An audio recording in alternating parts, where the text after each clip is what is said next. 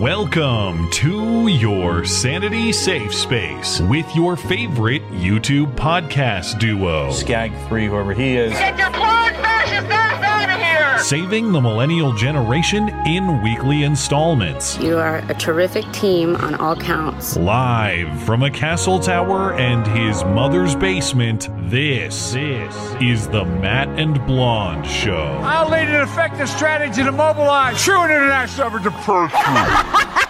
Hey, why the fuck is the gas so high, bitch? York Times has authenticated emails that appear to have come from a laptop abandoned by Hunter Biden. The president previously said that the New York Post story about this was a bunch of garbage and that it was a Russian plant. Does he stand by that assessment? I've pointed the Department of Justice and also to Hunter Biden's representatives. He doesn't work in the government. Ah! Is the White House still going with Russian disinformation? There was a broad range of Russian disinformation back in 2020. Russian disinformation. Russian disinformation. Russian uh, disinformation. Every bond you break, every step you take, I'll be watching you. You mean the laptop is now another Russia, Russia, Russia hoax? There are 50 former national intelligence folks, five former heads of the CIA. Both parties say what he's saying is a bunch of garbage. A Russian plant. Nobody believes it except of his and his good friend Rudy Giuliani. I doubt it. You are fake news. Let's go, Brandon. Very fake news. What a stupid son of a bitch. Jeez. Come on, man. Give me a little break here. I will eat your ass. Fuck around and find out. I'll do it. All right, America, go to the YouTube right now. Big ups to Rebecca for keeping Matt woke. Congratulations to both of you. You're awesome. I, I can't do it. We'll do it live. We'll do it live. Fuck it. Hello and welcome to the show. It is a great show. It is a terrific show. It is a tremendous show, frankly. The best. You can ask anyone about that. People often do, I'm told. This is the Matt and Blonde Show. My name is Matt Christiansen. I'm flanked on my right, as always, by my wonderful co host, Blonde. Welcome. Hello. Well, uh, just six days later, and Jussie is loose. And in related news, he's out of jail too. So Yeah. I guess you could say he had his fill. We will discuss why Jussie is out, whether he'll ever go back in, and whether any of his cellmates will ever be back in and out too. Now, if you think all of those jokes were terrible, they aren't as bad as the New York Times dropping a hell of a punchline this week. Yeah. Uh, hey guys, a year and a half later, we finally got around to uh, looking at and maybe even authenticating that Hunter Biden laptop from a month or so before the election. Turns out totally legit. Sorry, our bad. Yeah, why? We'll talk about that. That's the biggest mystery. We, we'll stroll down memory lane uh, to just to remind ourselves what exactly is is on it, because yeah, Ukrainian corruption seems kind of relevant in the current news cycle. So it it's something that we should all remind ourselves of. But why would the New York Times want to remind us of such things? Now they didn't really go into those details in the story, but when you go back and remind yourself what's in the original story, yeah, it's a lot of uh, corrupt dealings in Ukraine. I wonder if that has anything to do with certain things happening with financial exchanges and other exchanges of resources going on right now. Yep. Yep. All that plus uh, Lia Thomas. Lia Thomas made her story at the NCAA Women's Swimming Championships over the weekend. You're a even the- dude. Even the drag of that giant floppy wiener in the water could not hold him back. And he crushed all the chicks standing in his way, at least in one event, but not all of them. Actually, on Saturday, Lia Thomas got last in an event in what many are speculating was just throwing the race to give some impression of fairness.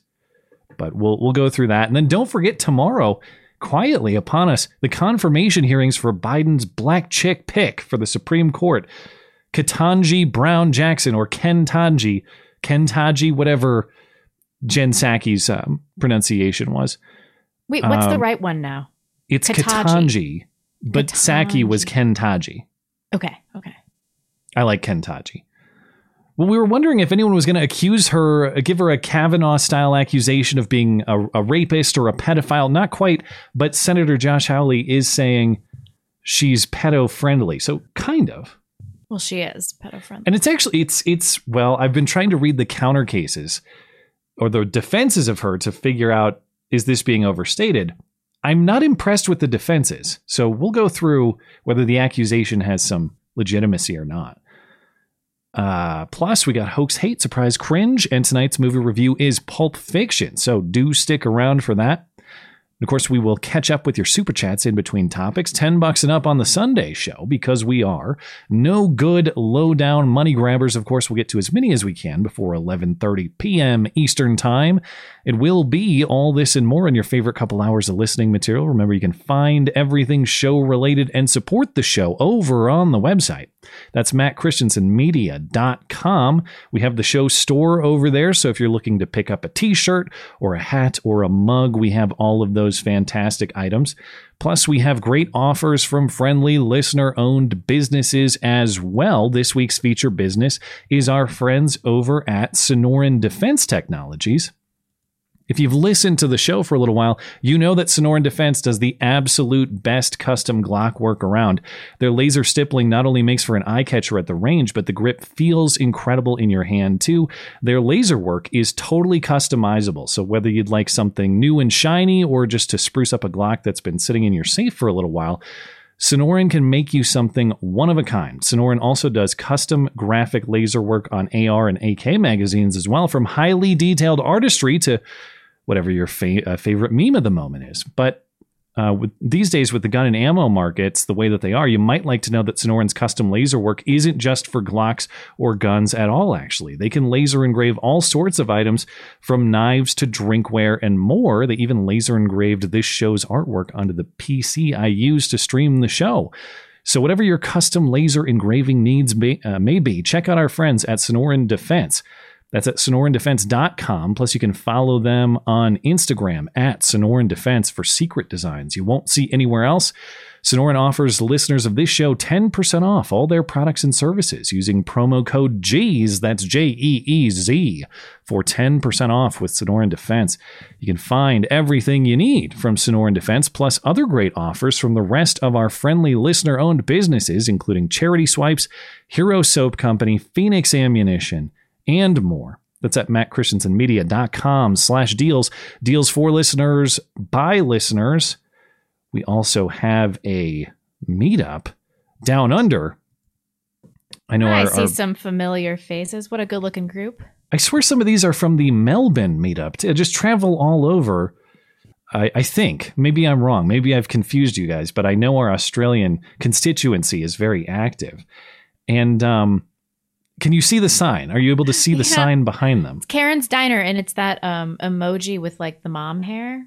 Yeah. And I was looking into this, and um, it is a legit place. This is a chain of burger restaurants throughout Australia, or at least in the major cities.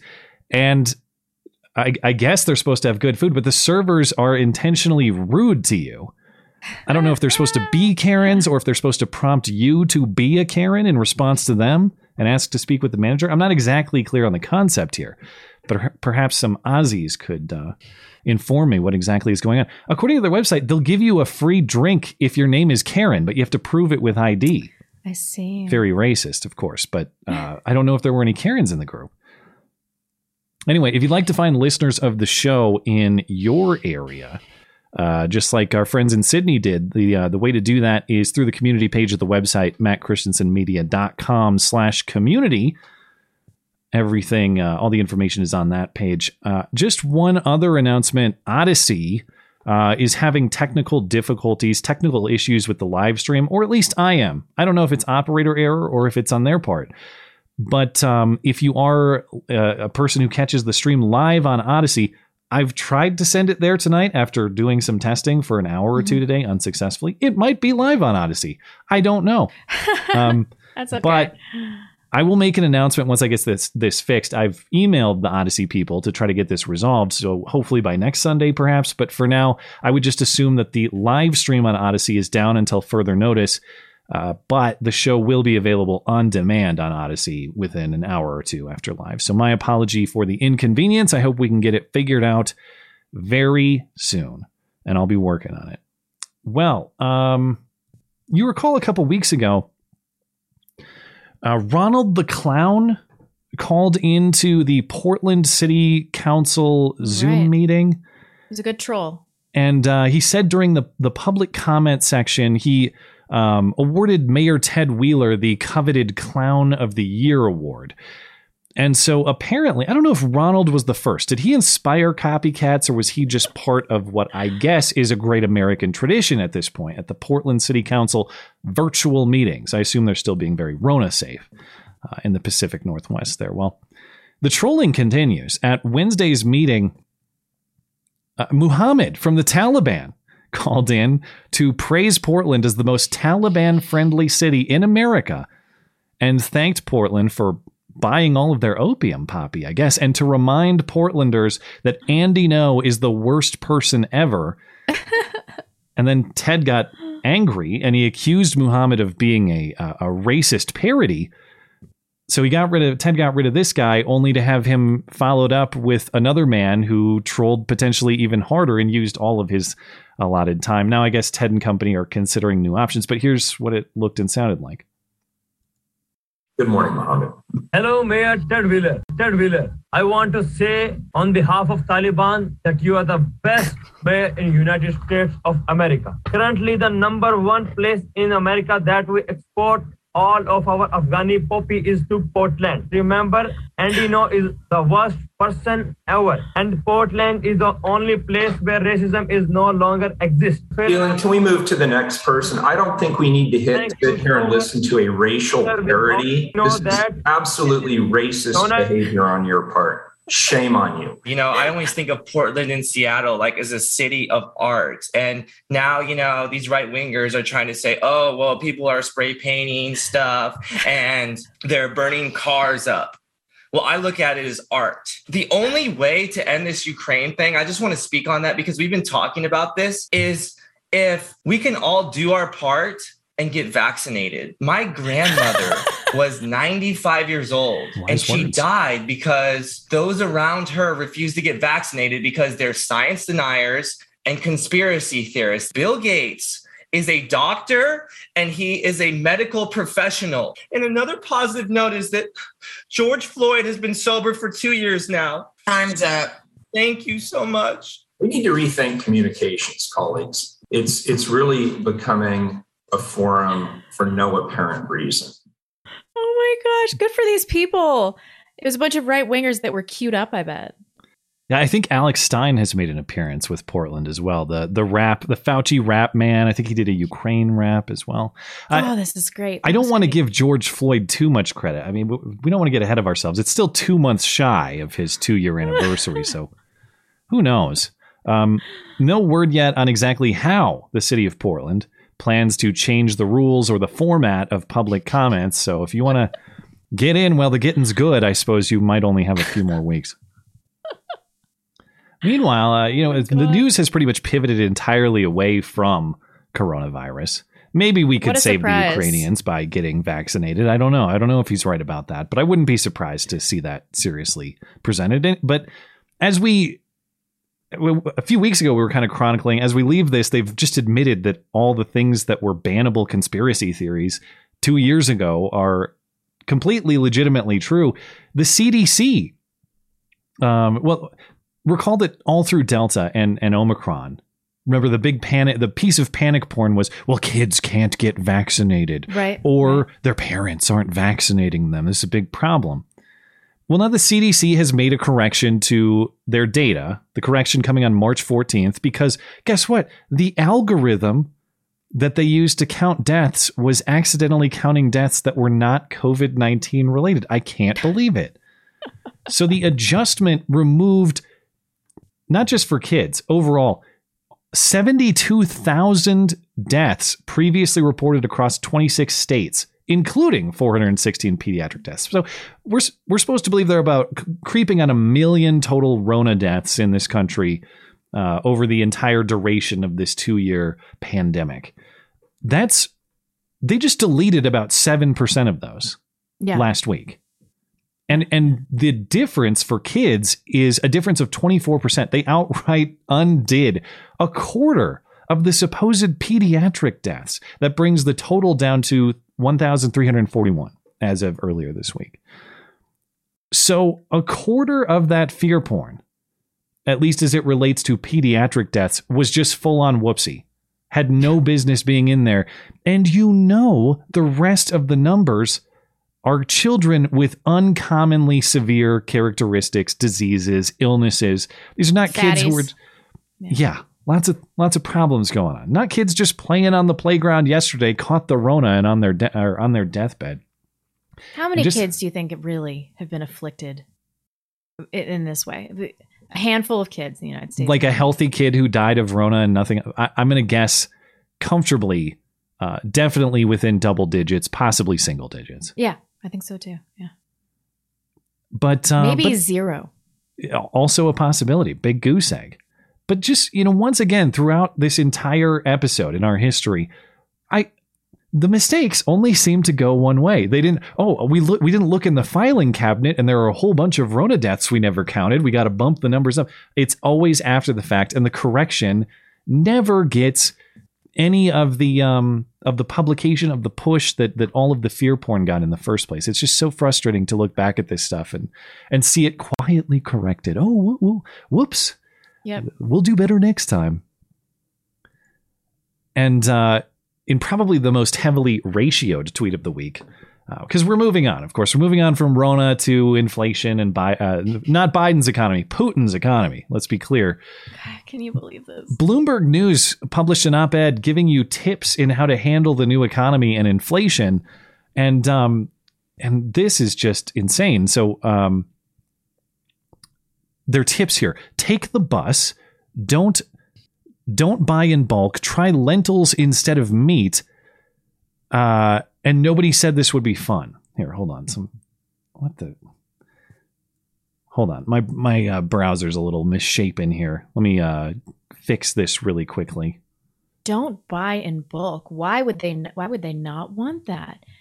Hmm. uh i don't well they they uh talk about it in the op-ed um hold on the the reason that they say to do that in the op-ed is because uh it's not actually a good deal you end up buying way more than you need uh and you you you waste money in that way hold on what the hell's going on here well, that's crazy. What if it has an indefinite shelf life?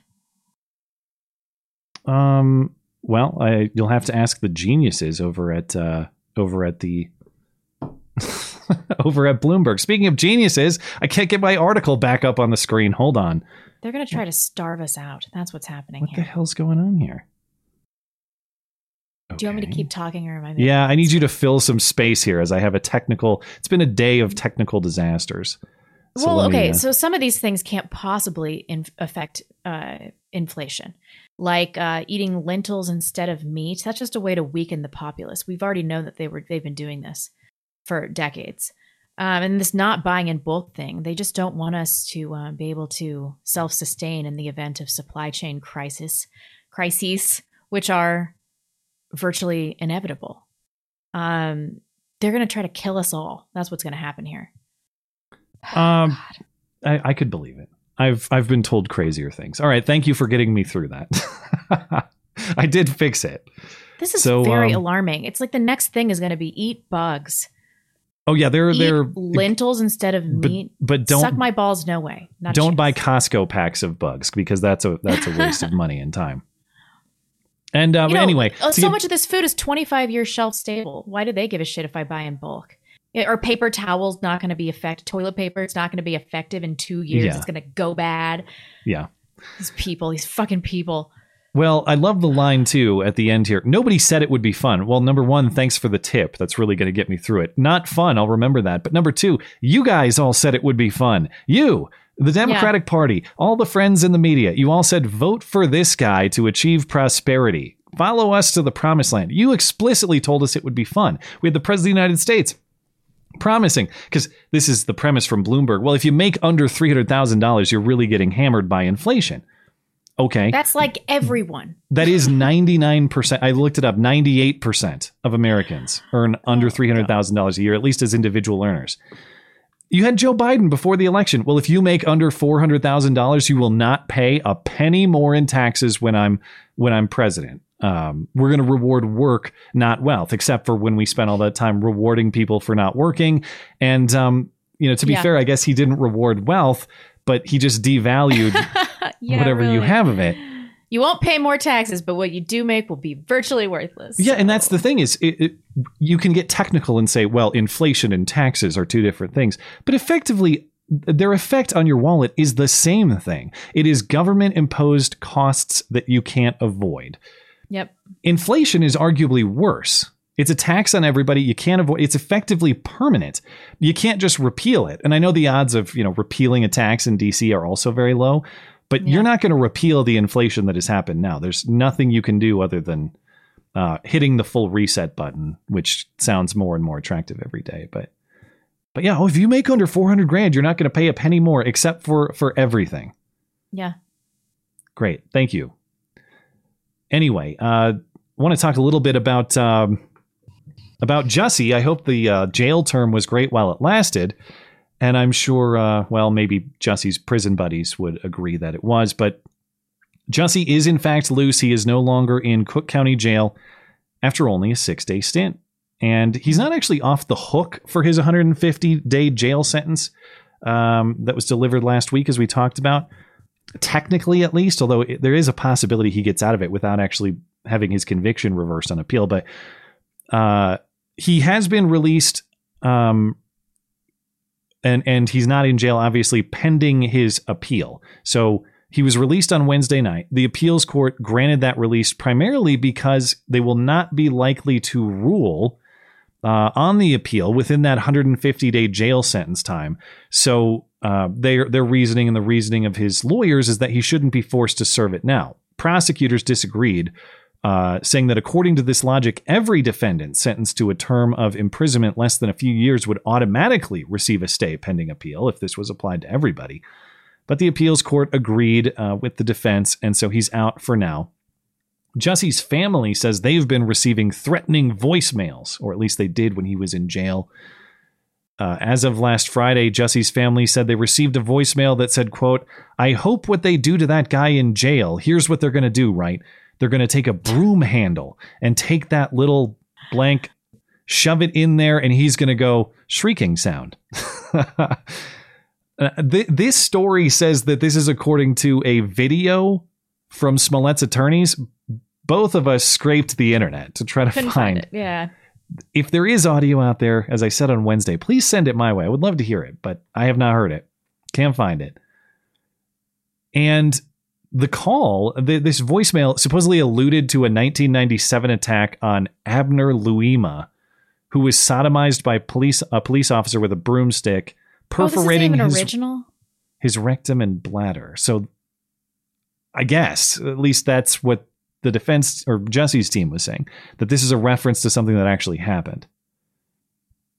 But um, but as far as what we can expect, how this is going to go, whether Jussie will in fact go back to jail or not, we're not going to get any answers anytime soon. At least, even if the um, well, according to this report in local Fox News, uh, some of these appeals can last something like two plus years. Uh, they say roughly two thirds of criminal appeals take two or more years to work their way through the first appellate district. So we won't get an answer on the merits of his case for potentially two plus years. And I was originally thinking, okay, but if the re- appeal is not successful, he's going to have to serve his jail sentence later, even if it's two or three years from now. According to an analyst in this story, not necessarily. This is Chicago attorney Stephen Richards, uh, who says that uh, obviously Jussie was sentenced to 30 months probation, and the 150 day jail sentence is part of that probation. So even though he's out right now, the probation clock is still running. So if this case isn't decided for two and a half years, which according to their timeline is totally possible, Jussie's probation would expire, which, according to this analyst, would render his jail sentence moot or over because the probation would be completed. And because the jail is part of the probation, he wouldn't be serving the jail without the probation. Ah, it sucks. It's it's kind of crafty if it works out that way, but I The I won't be- jailhouse reaction was was satisfying enough, perhaps. I think that's maybe all I needed. What, the, what was the jailhouse react? Oh, no, you mean no, no. his? The courtroom reaction. yeah. yeah. It was a great moment. I don't think that it's justice, but it, it was entertainment for sure. It helped. Though, of course, even if Jussie, um, if that was the situation that played out for Jussie, if his appeal was unsuccessful, but his probation has actually been served and he doesn't go back to jail, in that scenario, his convictions, his felony convictions would still stand, which, of course, have a lot of impact on his life. We, uh, I'm sure, I thought the story was basically over, but, you know, we've watched the story for three years now. We'll probably watch it for three more. Uh, really quick, uh, over Ukraine way, Zelensky is saying, uh, "Hey, we gotta we gotta have good negotiations with Russia. If not, it's World War III. So get ready." Yeah, uh, that's basically basically what he said. Um, first of all, he did he did an interview with uh, Fareed Zakaria. So this was on CNN, and he said, "I want everyone to hear me now, especially in Moscow. The time has come for a meeting.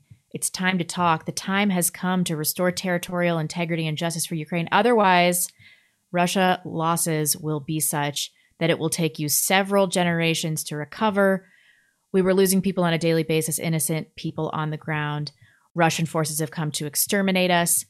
Unfortunately, our dignity is not going to preserve the lives. So I think that we have to do any format, any chance, the possibility of talking to Putin.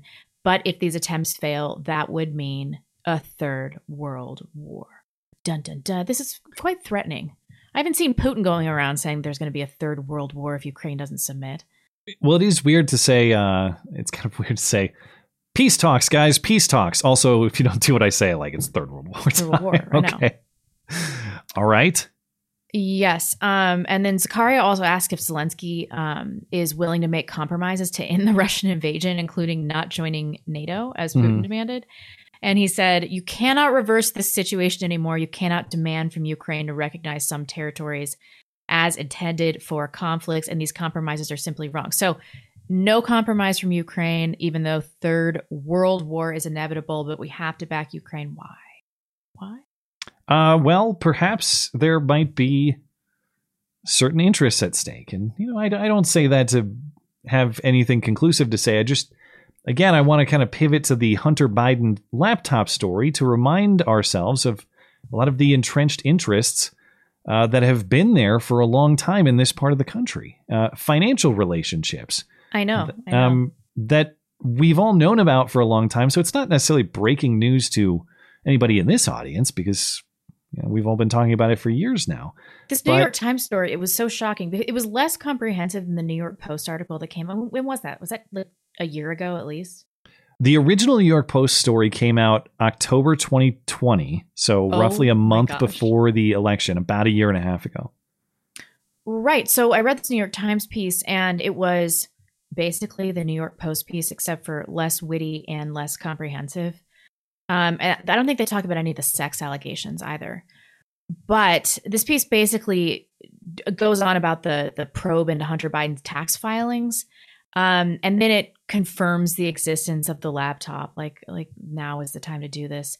And then the, in the laptop confirmation uh, that was included in the Times report, they also revealed how Hunter Biden paid off a tax liability of over a million dollars, which New York Post did this just ages ago, a year after he announced he was under investigation for defrauding the IRS. Hmm. I see that New York Post responded to this. They did. Yeah, the New York Post put out their well, r- real quick. This bear, this buried paragraph in the New York Times. I just want to read it really quickly. People familiar with the investigation said prosecutors had examined emails between Mr. Biden, Mr. Mr. Archer, and others about Burisma, the Ukrainian energy company, and other foreign business activity. Those emails were obtained by the New York Times from a cache of files that appears to have come from a laptop abandoned by Mr. Biden in a Delaware repair shop. The emails and others in the cache were authenticated by people familiar with them and with the investigation. It's not a lot of detail, but they're granting them as completely legitimate, not Russian disinfo, not stolen, not fake, none of that. Completely well, weren't legitimate. they authenticated by the guy from the computer store first and foremost? Yeah, they were borderline authenticated by Hunter Biden himself, Himself. which I'll get to in a minute. But yeah, so the New York the New York Post now has a the a, a piece from their editorial board uh, late this week. Uh, they the headline now that Joe Biden is president, the Times finally admits Hunter's laptop is real. First sentence: Forgive the profanity, but you've got to be shitting us. Scroll down a little bit. Oh, it's authenticated. Well, you don't say. You mean when a newspaper actually does reporting on a topic and doesn't just try to whitewash coverage for Joe Biden, it discovers it's actually true. Scroll down a little further. New York Times, of course, and others had previously called it unsubstantiated. Well, why was it unsubstantiated? Writes the editorial board over at the New York Post. Is it because of willful ignorance and the Times' curious lack of curiosity? Hunter's business partner, Tony Bobulinski, came forward immediately after the Post reports and confirmed that the emails bearing his name were legitimate. And then they the, the Post also asks, well, how exactly did the Times authenticate the laptop? They don't say, unlike the Post reporting, which detailed exactly how we got the files, where they came from. The Times does a hand wave to anonymous sources. No facts have changed since the fall of 2020. They knew the laptop was real from the start, they just didn't want to say so. And you're seeing shifting communication from the White House.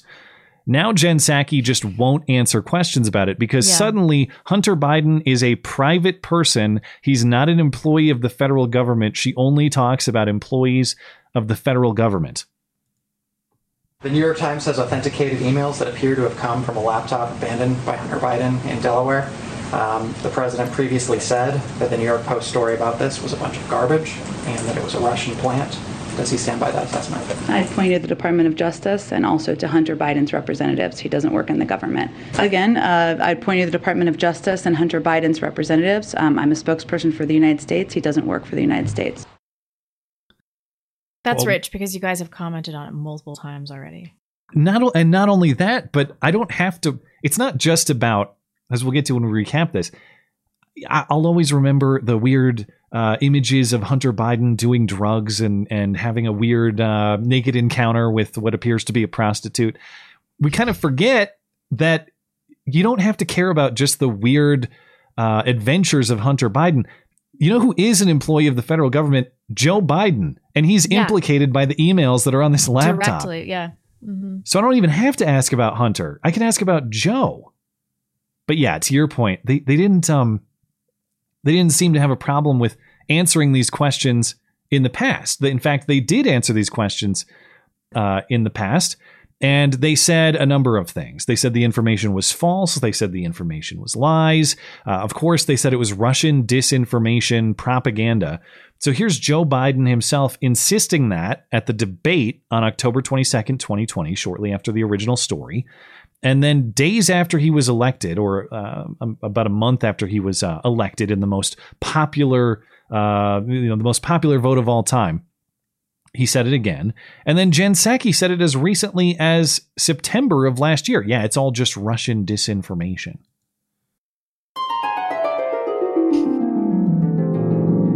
There are 50 former national intelligence folks who said that what this he's accusing me of is a Russian plant. Five former heads of the CIA, both parties, say what he's saying is a bunch of garbage. Nobody believes it except the, his and his good friend Rudy Giuliani. From the Close call about your son Hunter were Russian disinformation at a smear campaign, like you said.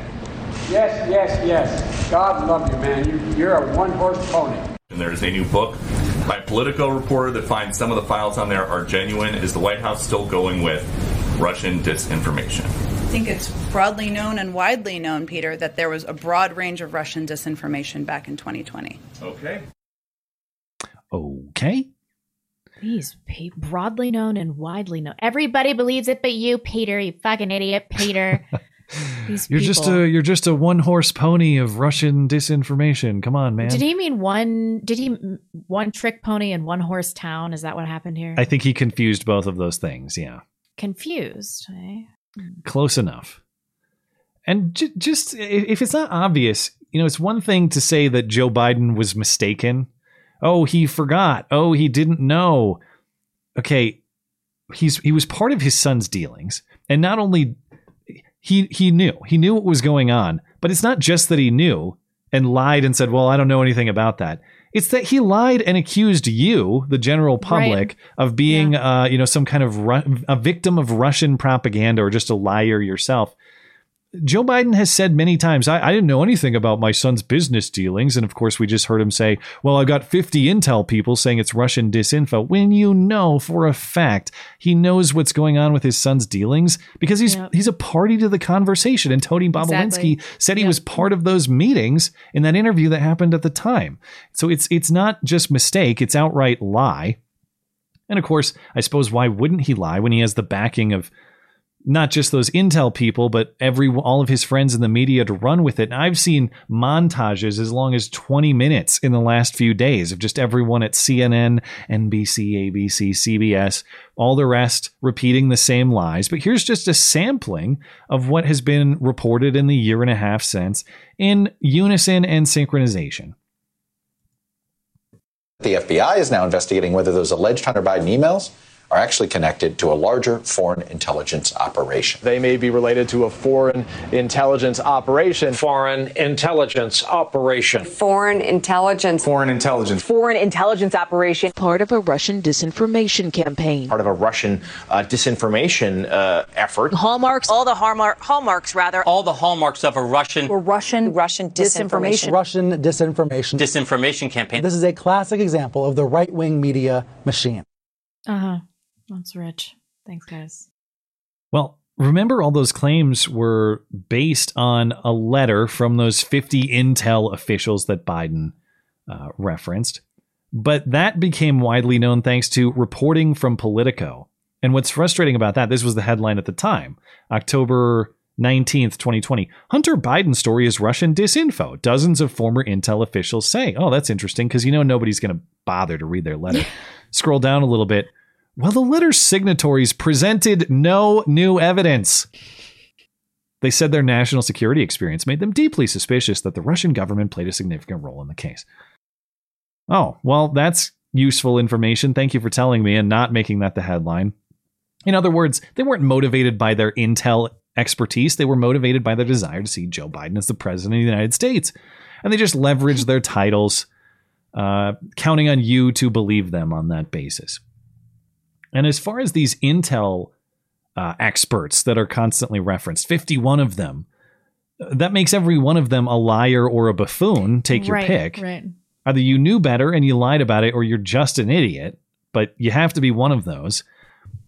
And they include major names uh, uh, Jim Clapper, former CIA director, now CNN pundit. Leon Panetta, former CIA director, uh, former defense secretary. John Brennan, former CIA director, now an analyst on NBC and MSNBC, and you know four dozen more of them.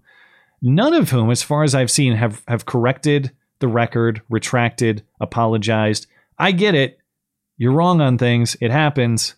I won't pretend that you know we all get everything right all the time. It, now would be a great time to come out and say, "Yeah, whoops, uh, sorry," but they're not going to. They it already served the purposes that they that they intended, Yeah. and of course, recall at the time, social media banned the story. Twitter locked New York the New York Post out of their account because it was hacked. They violated the hacked materials policy. And then Facebook limited sharing of the story on the suspicion that it might be that it might be wrong. It hadn't even been fact checked according to their trusted fact checkers. They just said we're not gonna we're not gonna let you share this because we uh, don't like it, basically. And it, it for Twitter, they presented it as more of a property interest. Oh, this was this material was hacked or stolen. It wasn't. It, it was basically given away. Yeah, it never was. It was the legal property of that computer shop guy because Hunter Biden left it there. So there was never any illegitimate taking of either the laptop, the physical laptop, or the data contents. That never happened. So there was no property or, or theft or hack issue. That was made up too. But perhaps, as I mentioned, most frustratingly, It's not like it took Sherlock Holmes or some high level detective work to figure out if this laptop was either authentic or at least had the possibility of being authentic. Hmm. Because you could just go to Hunter Biden and ask him, which a CBS journalist did six months later in April of 2021. I remember playing this on the show last spring because this is the interview where Hunter famously described smoking Parmesan cheese and right. desperately combing through the carpet to find more. So he said almost a year ago, oh, yeah, totally possible that laptop is legit, but hey, how would I know? I'm just a crackhead.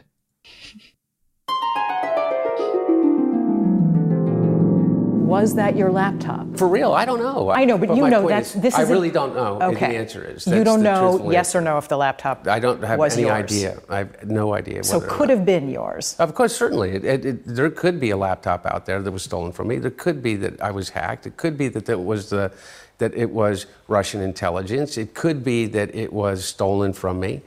You already said that. Yeah. Hacked and stolen are kind of. Uh, I think he synonymous. said stolen twice. Um, He might have, yeah. just like looking looking her dead in the eye, lying his ass off, and she's Well, letting him. And that's the thing is like even if you grant the premise that all of those are possible, number one, you shouldn't call it disinfo if he's saying it's possible that it was mine. But number two, you do have to pick one because at some level this was kind of a revival of the Donna Brazile classic about the Hillary emails.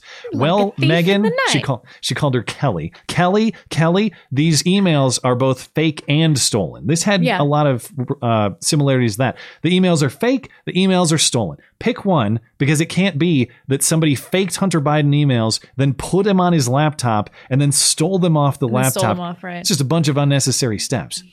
Yeah.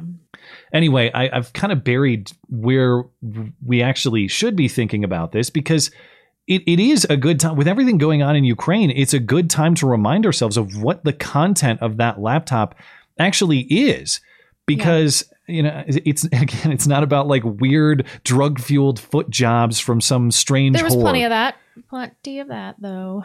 but that is less relevant to what's going on. So just give us a refresher of what is actually or was actually on this laptop according to the report 2 years ago. Okay, a refresh. Year and a This computer was dropped off at a repair shop in in Delaware. I almost said Connecticut in uh, April 2019. The store owner then uh, realized what it was after he called him multiple times, called Hunter Biden multiple times, was like, "Pick up your computer." Never got a response, and then eventually he just turned it over to the FBI. Uh, so that's like a pretty good validation that it was real. So on this laptop, their emails were Hunter Biden introduced his father, Joe Biden, to a top executive at a Ukrainian energy firm less than a year before Elder Biden um, pressured government officials in Ukraine into firing a prosecutor who was investigating the company. If you remember that um, that dialogue that he had, like, and then the son of the the son of the bitch got fired. You remember that? Oh, of course, Um, yeah. Yeah. About the So- prosecutor. Yes. Um, so Biden has, has commented on that multiple times publicly. And the meeting is mentioned in a message of appreciation that Vadim Pozharskyi, which is an advisor um, to the board of Burisma, sent to Hunter Biden April 17th, 2015. This is about a year after Hunter joined the board, um, and he was making $50,000 a month. wow. Pretty good gig. You can afford a lot of high class prostitutes and Or quality synthetic drugs on that Well, budget. why why was he smoking crack and banging like low class hookers? He could have been doing like pure cocaine and MDMA and being with like really high quality escorts. What's the deal here? A man has his tastes, I suppose. He just likes to slum. It's the old Tiger Yeah. Woods thing. Um, dear Hunter, this is the actual the content of the email. Dear Hunter, thank you for inviting me to DC and giving an opportunity to meet your father and spend some time together. It's really an honor and a pleasure.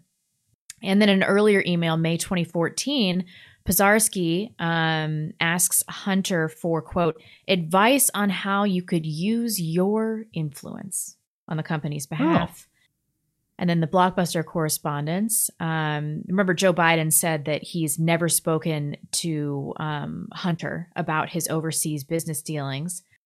Uh, it's just this this trove where where they're clearly talking about it. And then, of course, there's the um, all of the sex stuff. There's that 12 minute video that shows Hunter smoking crack and banging a prostitute. There's a foot job video I've never seen. Is it the same? Is that the same one? That's the one I've seen. Curiosity Mm-hmm. got the best of me, and I will confess I have seen it. Um, and then a bunch of other sexually explicit images. I think that the the sex stuff kind of buried the lead. Nobody yeah, cared about the Ukraine unfortunately, because it's easier to dismiss. Oh, what do you mean Hunter's weird like sex tape? Yeah, it's weird, but that's to- that's not the real substance here. And again, I'm not saying okay, this obviously connects to what's going on right now, at least in explicit specific terms. Person A connects to person B to person C in this way. I'm just saying isn't it rational to question given the documented business dealings that we have evidence of confirmed by the New York Times now even though they were al- already confirmed and just just to question is it possible that maybe there are some ulterior interests in drumming up a bunch of support for Ukraine? Not just like, rah, rah, go get them for freedom, but hey, guys, here's a huge check to achieve it. Because Yeah. let's remember, we just cut Ukraine. The last bill that passed, the last budget bill, as we talked about last weekend, $14 billion. And then Zelensky came out this week said, Oh, please help us some more. Joe Biden, you have to be the leader of the world, not just the US, but the leader of the world. Joe Biden comes out uh, midweek and announces $800 million more, not just, not all cash to be clear, but weapons and, and other resources. So what is this about? That's the big question is if you accept the premise that the New York Times had no interest and no curiosity in the story prior uh, because they were looking to protect the candidacy of Joe Biden. Why would they drop that in now? When again, it has more relevance to the current news cycle than it has since this story broke. Is it just the New York Times suddenly decided to be honest, or or are they? Well, that's definitely not it. then what's going on? Why is the New York Times just dropping this one in here now? Maybe they're trying to cover some money laundering, but it seems really extensive for that. I don't know. I don't have a good answer. I've thought about this the last few days. I have no idea. But I, I'm not going to accept it at face value because I know the New York Times reporting prior shouldn't be accepted at face value. All they had to do was ask Hunter. All they had to do was ask the New York Post about their sources. The New York Post was pretty open about that. They didn't. They had no curiosity. Now that's changed. I, I have no idea what's changed. I don't know what their motive would be. But uh, I think we w- we should all um, have some thoughts about that. Have think about that and try to figure out what's trying to be achieved. And if you can explain the New York Times motivation now, definitely send me an email because I'm drawing a blank. I don't have a good explanation for this one. No one does. Anyway, do you have any more thoughts on uh, on any of this? I I just wonder how this is going to play out. I maintain that this is all connected to this biolabs thing. We'll see. You're you're still uh, thinking that it's all about the biolabs that there's going to be there's going to be some big release and uh, I mean, that was just so weird. And then uh, we've been primed Dude. so effectively with the disease thing. Everybody's sufficiently scared. They're off the COVID thing. I think it would be an excellent time right, to, to you know, segue into another virus. Uh, well, we'll see if if people actually fall for that. But then again, I've had too much faith in the populace before. I suppose I shouldn't make that mistake again. But to the point on the biolabs, I saw Bill Maher share a story on uh, Twitter or Facebook this week, and it was some NBC or some mainstream media story about so and so shares uh, false information about non-existent quote biolabs. And of course, I, me, whenever I see those stories, I think this is going to be a good comment section. I got to dive in. And yeah, Bill Maher's audience is who they are, but the amount of people who just refuse to even number one never saw Victoria Nuland's testimony like we talked about last week but refused to even acknowledge its existence because you did have maybe 10% of the people in that comment section saying okay and we don't know what the labs are but that's kind of But the they, point they Here- clearly exist. Yeah. here's her talking about them and not and the just State Department's mentioned it on public forums before. and people will deny what Victoria Nuland's testimony. They won't even acknowledge that the facilities exist. Again, I know that's a pretty small bar. Just because the facilities exist doesn't mean there's going to be a bioweapon deployed tomorrow. But the degree to which we bury this as false when we have high level US officials at least acknowledging the base level premises. I mean, it just goes to show it's like the pro whatever the programming is to the NPC mind, they accept it and they won't. If there's video evidence presented to them to the contrary, that's not sufficient. Just amazing to watch. And of course, I know better now in my later years. I don't participate in the comment section wars. I just observe. I just stand atop the hill and look down on the war and laugh and eat my popcorn. That's it. Oh, good lord. Anyway, speaking of uh, popcorn worthy disasters, I suppose we could get into uh, Lia Thomas making her story. This might you know take this a dude is six five. I yes, which we will see demonstration of. This segment might be a little long, but we're in kind of a spot where it's a little early to take a break. So why don't we just That's power through it? Well, um, University of Pennsylvania swimmer Lia Thomas, formerly known as the male swimmer Will Thomas, made her story on Thursday as the first known transgender athlete to win an NCAA Division One title, dominating the 500-yard freestyle.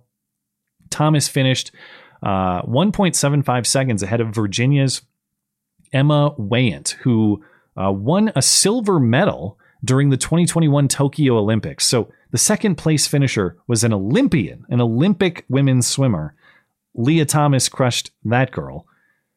Though Lia Thomas did not beat Katie Ledecky's record behind that pace by nine seconds. But according to CBS reporting here, uh, I love this line.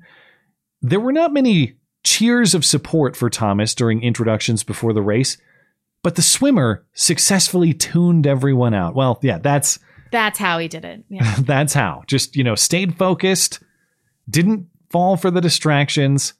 Uh, it's not like he had any other advantages to rely on. So here's Lia Thomas describing exactly that strategy in a post race interview with ESPN. Lia, how did that performance measure up to your expectations coming into this meet tonight? I didn't have a whole lot of expectations for this meet. I was just happy to be here trying to race and compete as best as I could. You've undoubtedly been under the spotlight over the past few months. How have you been dealing with that? I try to ignore it as much as I can.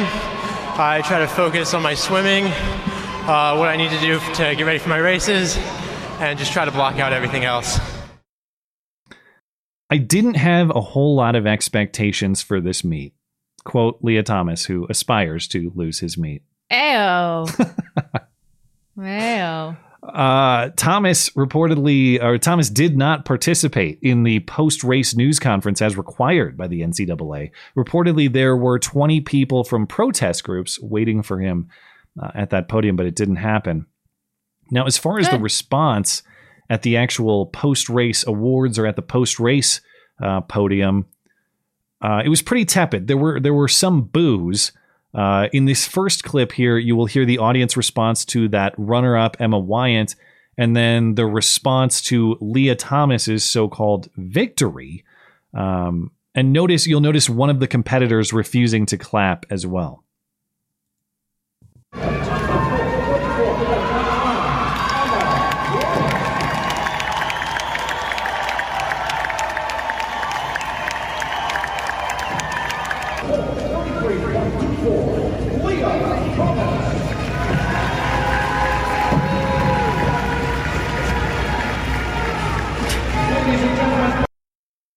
Yeah. And I'm as so mad. as you mentioned, this is kind of the photo of the event.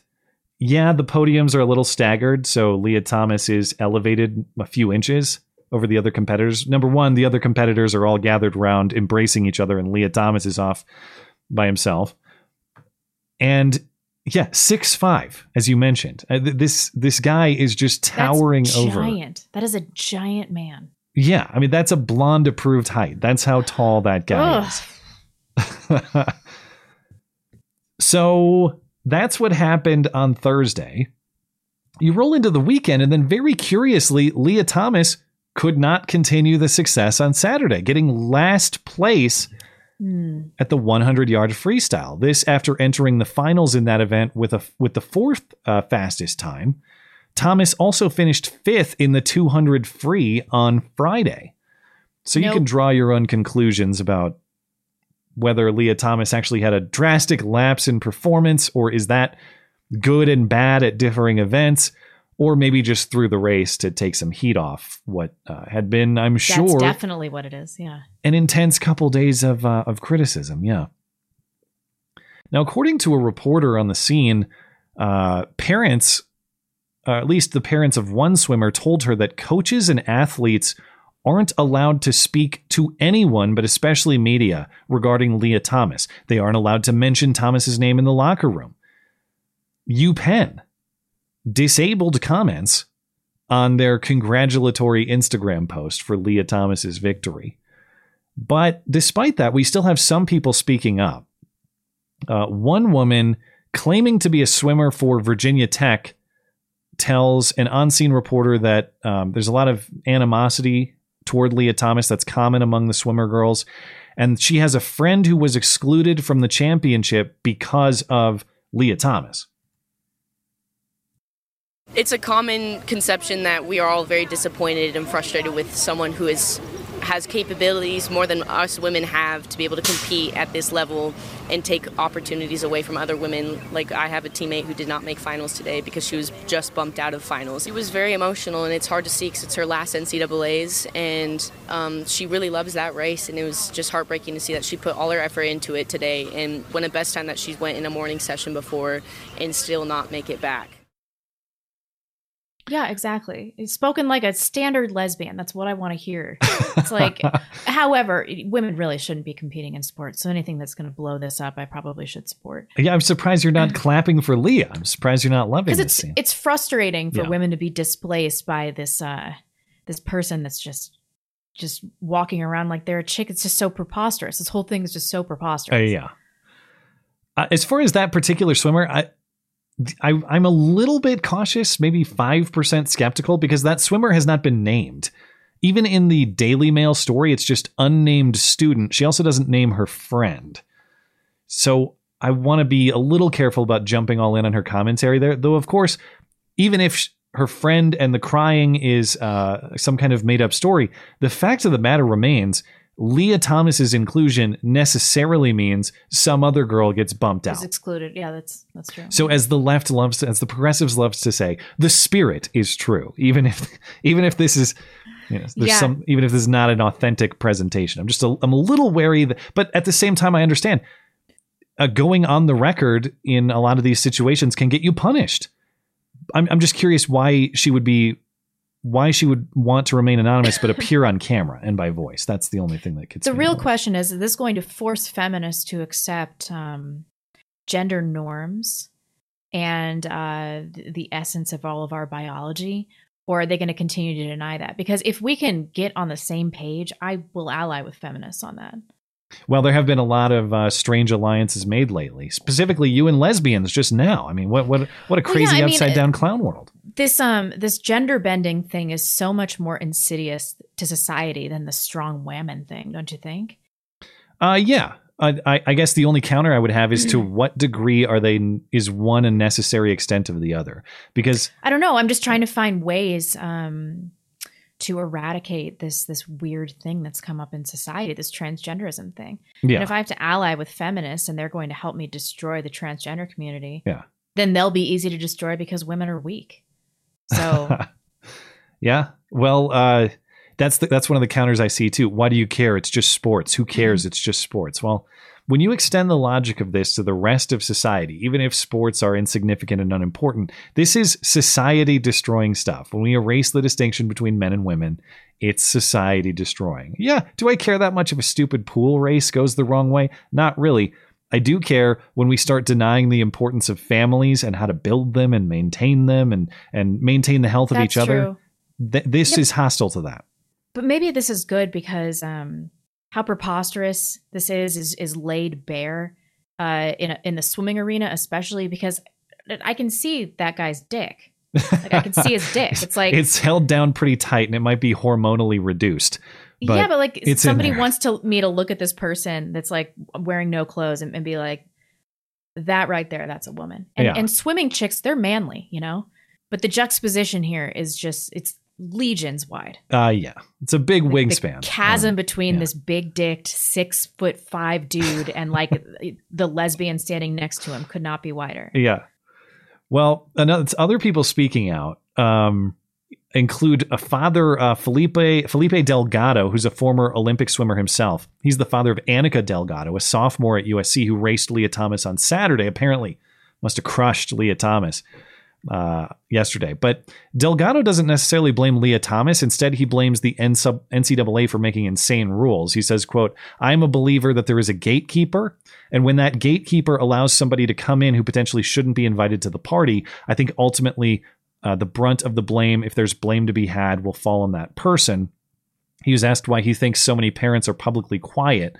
And he said he's not sure, but he thinks the majority of pe- the people at the swim meet uh, do not think what is going on is right. And, and really isn't that the last two years summarized? Everyone knows that this is bullshit, but we all do it anyway because everybody thinks they're going to be punished if they don't get in the bullshit line. Yep. Um, but you got to you got to step up. You got to say something, and, and once you do, you're going to find that more people actually agree with you. And to the prior conversation there, what's worse, being called hateful, transphobic, racist, whatever word they throw at you, uh, or watching your society collapse? This is Yeah. end of days kind of stuff. So someone might call you a name, or your society will be it will be destroyed. Take your pick. And on the topic of saying something, there was this hilarious conversation in the stands during the events on Thursday. There's this woman named Kellie-Jay Keen who runs standingforwomen.com. It's a women's activist organization against all this trans nonsense, from what I gather.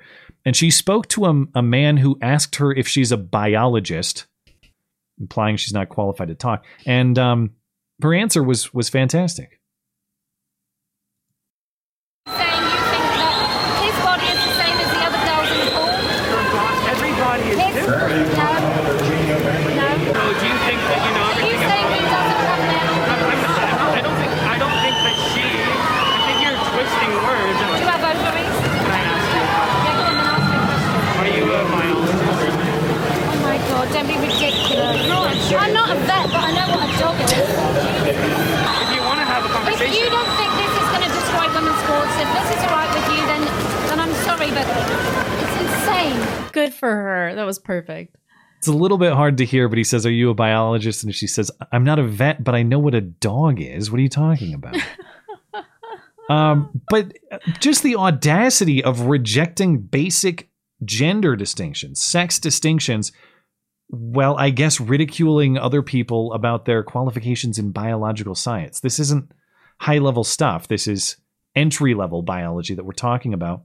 And to her point, is there Apparently, any this woman is Posie Parker on YouTube. Oh, I don't know. I, I just saw her name as Kellie-Jay Keen, but I don't know who she is. Oh, okay. So, um, Sorry to so yeah, but but it's it's you can't say the sky is blue unless you have a degree in astrophysics.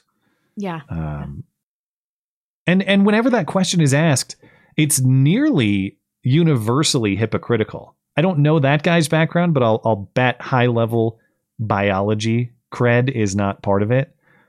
Um, and even if he does, uh, do you think that every activist on this issue has the biology degree that he's talking about? And do you think that every biologist agrees with his nonsense?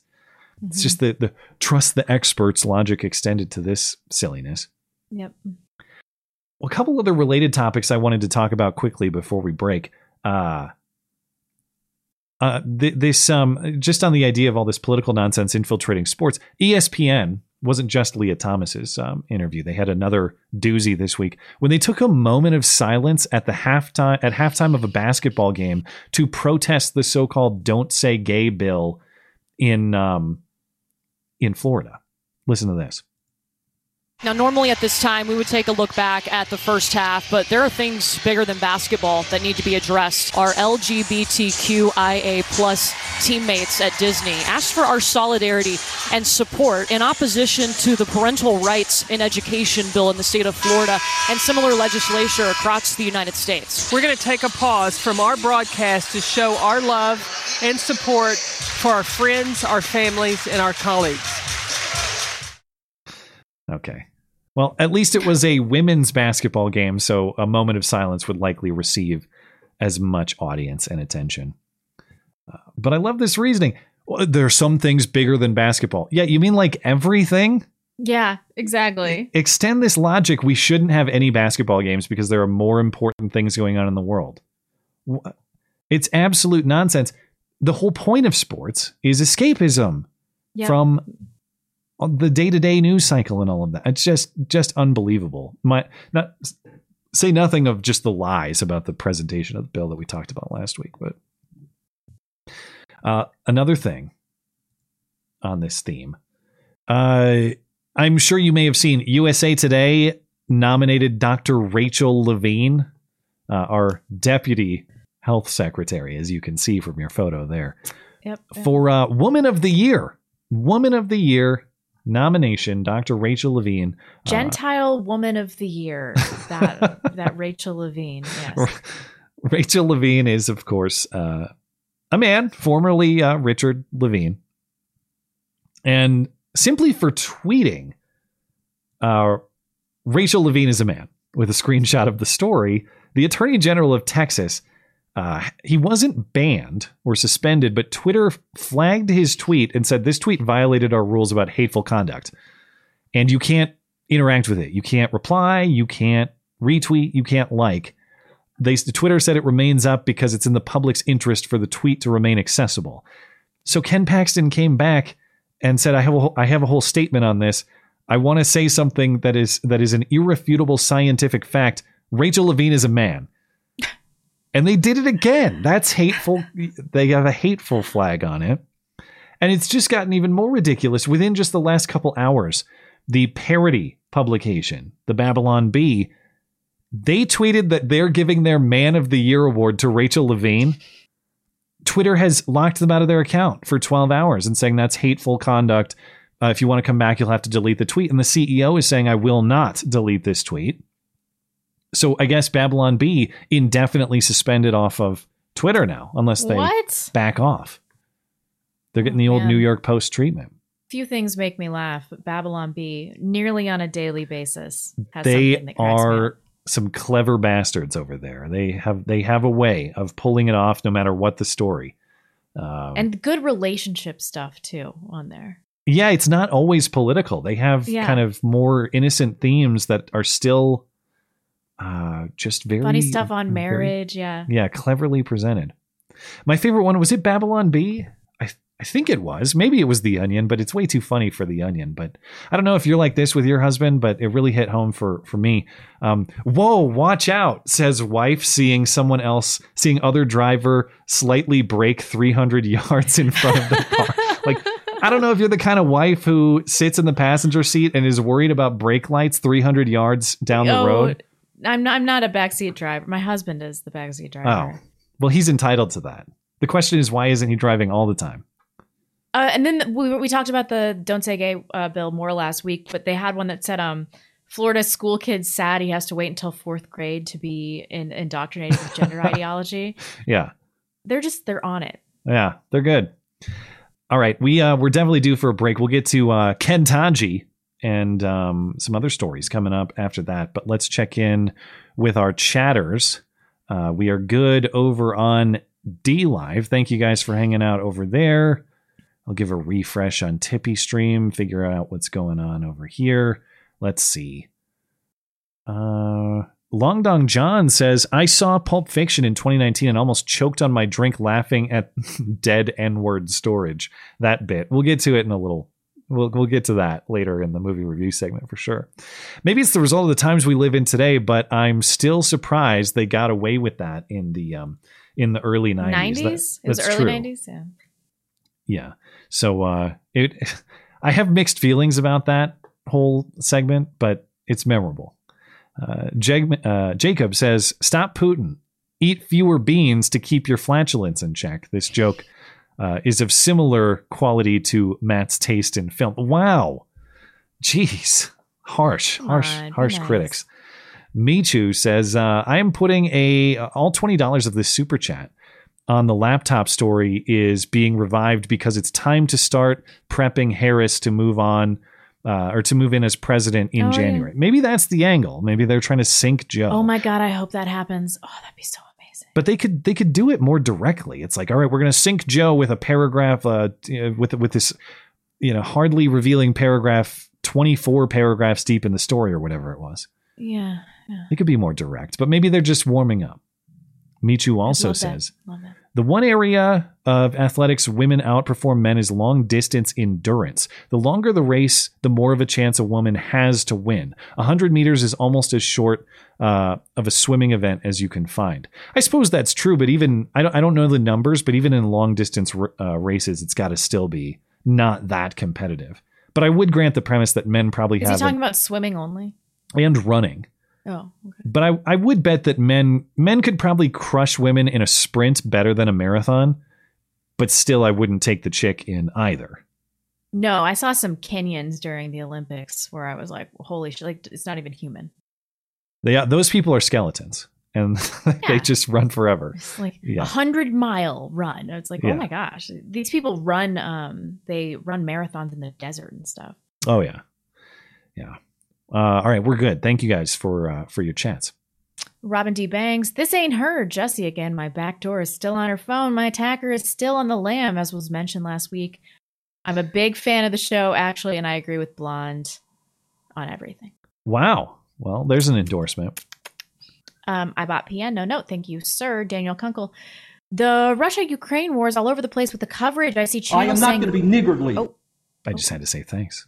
Carry on. Um, I see channels saying Ukraine is miraculously holding out, and others saying Russia has won. Does anyone really know what's going on? No, I don't even think people on the ground know what's going on.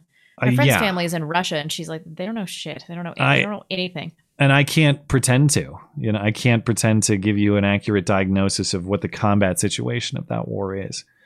So we will see. We'll see if they get a, a World War III avoiding uh, negotiated peace agreement this week or not. Um, Zach Coggins, the first mink is now full term at 37 weeks. He will be Mm. born any time now. I thought I would be nervous, but I feel weirdly resolute while I enjoy this phase. My wife is done. She just wants him to be out. I remember those days. 37 weeks. Congratulations. And just in case people forget, mink is a combination racial slur for Chinese and Irish. Or Irish and Chinese in that order, perhaps more accurately. Congratulations. You guys did it. Top of the morning to you, 917. Ching Chong, or however that would however that would go. How was I not the one that said that? I'm, I'm really proud right now. Uh, you're really rubbing off on me. You know, what can I say? You're all grown up. Uh, Boogeyman 917. Come on, man. You know these men work their balls off to win Women of the Year awards and national championships. Cheers. Uh, yes, they do. Quite literally sometimes. Hillbilly Deluxe. The Chicago area has a Karen's Place esque burger place as well, Ed Debevic's, and they can be pretty coarse, but they try to be funny about it. I like a rude waitress. I would definitely sign up for this experience. Do they do they serve you and roast you, or how are they weird? Or uh, not weird, rude? They're just like, here's your food. And they'll make fun of your appearance and stuff. It's happened yeah. to me a few times. All right, now. cool. Yeah, I want to go to one of these places. I'll, I'll have Let's to. circle back on these. I'll have to um, figure out if I can visit one the next time I go to some city center. Though, of course, the way the world is headed, that'll probably be never. So maybe I never will. Anyway, thank you guys for your chats. We will come back to them later at the end of the show. Um, I'll have to just circle back with you. Now it's time to talk Kentaji because the moment is upon us. The uh, confirmation hearings for Biden's black chick pick for the Supreme Court, Kentaji Brown Jackson. Again, as uh, Jen Psaki likes to uh, pronounce it. But uh, Kentaji has been working with uh, apparently Biden's top lawyers to prepare, as well as former Alabama Senator uh, Doug Jones, who has been assisting her in preparation for courting senators. Mitch McConnell, at least as quoted in this Wall Street Journal piece, is quoted as saying they're not, they being uh, Senate Republicans, aren't going to do a Kavanaugh style personal attack on Kentaji. So maybe there's some con- concession there. Um, uh, but but the way Josh Hawley is is talking, we might get something close. So Senator Josh Hawley, starting Thursday, has launched, at least as far as I've seen, what is the strongest. And I don't necessarily mean strong as in correct. We'll kind of debate the points here, at least as I've seen them. But strongest as in harshly critical that that anybody uh, of anybody that I've seen, and definitely the most uh, salacious criticism that during her time uh, as district court judge, or throughout her career, really, even including her time uh, as a on the federal sentencing commission, that she's been very friendly to pedophiles, or if that's not the proper term, people who possess child pornography, among other you know similar types. Uh, so Josh Hawley released all this, uh, released a, a whole uh, thread of tweets and other material explaining his allegations here. You want to walk us through them? Sure. Um, I picked out the most relevant tweets, but you guys really should read the whole tweet thread because it has a lot of supporting information about uh, decisions that she's made over her career. Um, so he says, as far back as her time in law school, Judge Jackson has questioned making convicts register as sex offenders, saying it leads to stigmatization and ostracism. Uh, she suggested public policy is driven by a climate of fear, hatred, and revenge against sex offenders. That's a direct quote from Ketanji. Um, as a member of U.S. Sentencing Commission, Judge Jackson advocated for drastic change in how the law treats sex offenders by eliminating the existing mandatory minimum sentence for possession of child pornography. Jackson has said that some people who possess porn are or child porn are quote are in this for either the collection or the people who are loners and find status in their participation of the community. The oh, they're just in it for the pedophiles. collection. They're just in it for the camaraderie of, of pedophiles because Okay. they want friends, but they're not actually pedophiles. Um, Judge Jackson al- uh, also has opined that there may be a type of less serious child pornography offender, that's a direct quote, whose motivation is not sexual, but, quote, is the challenge or to use the technology. And then she also has said explicitly that not all people that access and possess child pornography are pedophiles. Okay. On the federal bench, Judge Jackson put her troubling views into action in every single child porn case for which we can find records. Judge Jackson deviated from the federal sentencing guidelines in favor of child porn offenders, and then he has a list of subsequent cases um, or, or previous cases um, where they've just been given incredibly, incredibly lenient sentences. One of them got three months, even though it was suggested that he gets four years or something like that. Uh, and the list goes on and on. Josh Hawley appeared on Fox News this week as well to explain uh, his accusations here. Here is some of that segment. If you look at what she's done as a judge on the bench, when she had the chance to put away child predators over and over again when it comes to these child porn cases, these are pedophiles we're talking about, she chose to give them the lightest sentence possible in case after case. I mean, you mentioned one. The guidelines recommended 10 years. She gave him three months. I haven't been able to find a single case where she has had a child porn offender, a pedophile in front of her, where she hasn't given him the most lenient sentence she possibly could. Okay. So I went doing some digging this afternoon because I read through his tweet thread and you know, I got to admit there's a lot of citations there. It seems like it kind of checks out. So my question is what am I missing if anything? What is the counter to this? What is the defense to this? How is this being potentially misrepresented? So I looked at a couple uh, so-called fact checks. First being the AP. And the AP accuses Hawley of twisting one particular quote where um, Jackson was asking, as you mentioned, is there a less serious type of child pornography offender? And this was part of her time on, again, that federal sentencing commission that she served on. I think it was 09 to 14.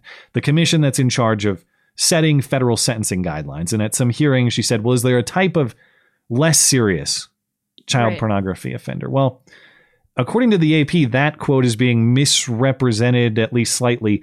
They're saying she she posed that not to not as a rhetorical question to lead you to a conclusion. She was asking questions uh, purely as questions. She never presented a conclusion. So the AP is saying, well, Hawley is wrong to extrapolate that Jackson had drawn conclusions when she hadn't. Um, okay, I mean that may be fair in that one particular instance, but I'm not sure it explains the sequence of cases that he's talking about. Why was she lenient on people who had very serious charges? Uh, I went digging a little bit more because that wasn't a satisfactory explanation to me. That's just like, okay, there's maybe additional context for this one particular quote, but it's not really the one particular quote. So I headed on over to uh, to Reason, and there was this piece published in Reason uh, on Friday by Jacob Sullum, and um, and he makes a couple arguments here.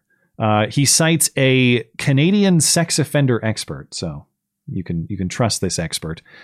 Uh, this expert says there does exist a distinct group of offenders who are internet only and do not present a significant risk for hands-on sex offending.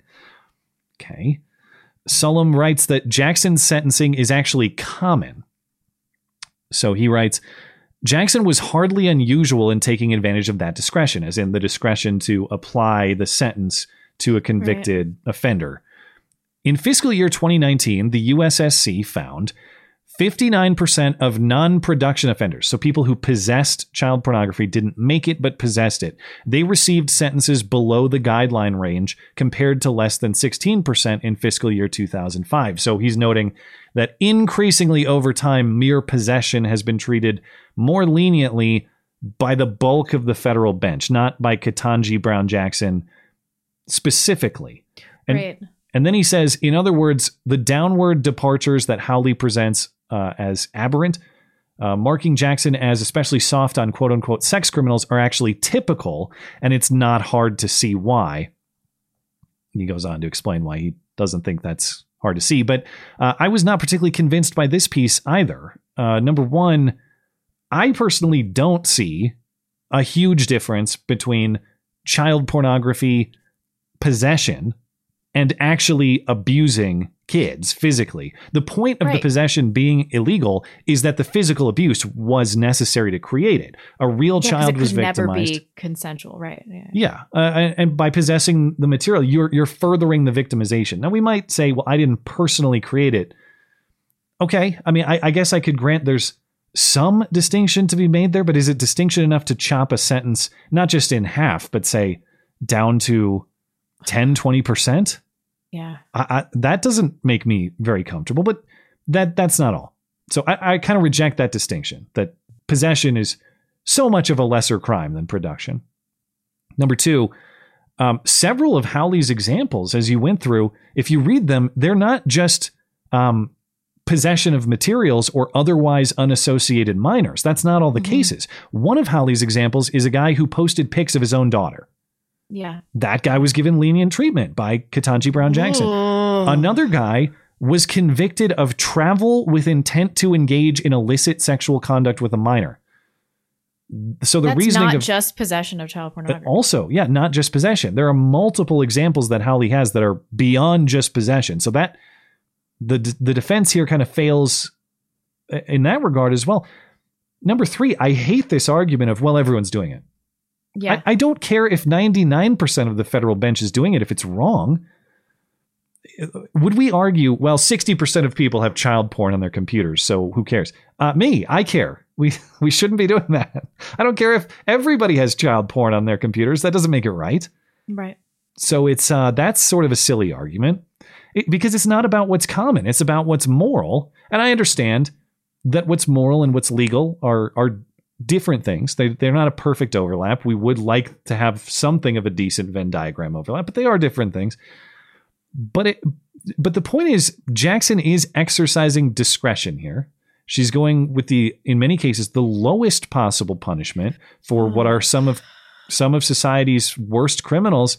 And if we can't agree on just base level protection of, of children from sexual exploitation And we have nothing. and predation on moral grounds, well, I'm not sure what we have left to agree on. So, um, I, I, I did my I did my best to find the flaws in what Hawley is saying, and honestly, I'm not very satisfied by the people countering him. So I'm very curious to see how this is going to be defended at the hearing. Or I know Hawley, you can count on Hawley to bring it up, but he might be alone. Will the rest of the Republican, um, the rest of the Republican senators join him in bringing this up? I'm sure they will. We, yeah, it'll be interesting to see. Why would I- they I- not? I mean, this is excellent ammunition. We did correctly predict it would be a pedo thing, but I thought it would be entirely of invented. So here we are. Yeah, we thought it would be fiction, and yet here it is. But uh, you know, we knew from the start that Ketanji Brown Jackson was not particularly vetted. So I suppose, but if but if you listen to the um the squawking hens over on the View, not only is Ketanji Brown Jackson heavily vetted, she outshines the last three nominees, and it's indisputable. She's just she's outstanding. Says um says Whoopi and Ana Navarro. And according to them, this is the the- it's not just what they say about her qualifications that I find amusing. They actually say that Kavanaugh received great benefit during his 2018 confirmation. Up is down, left is right. Okay.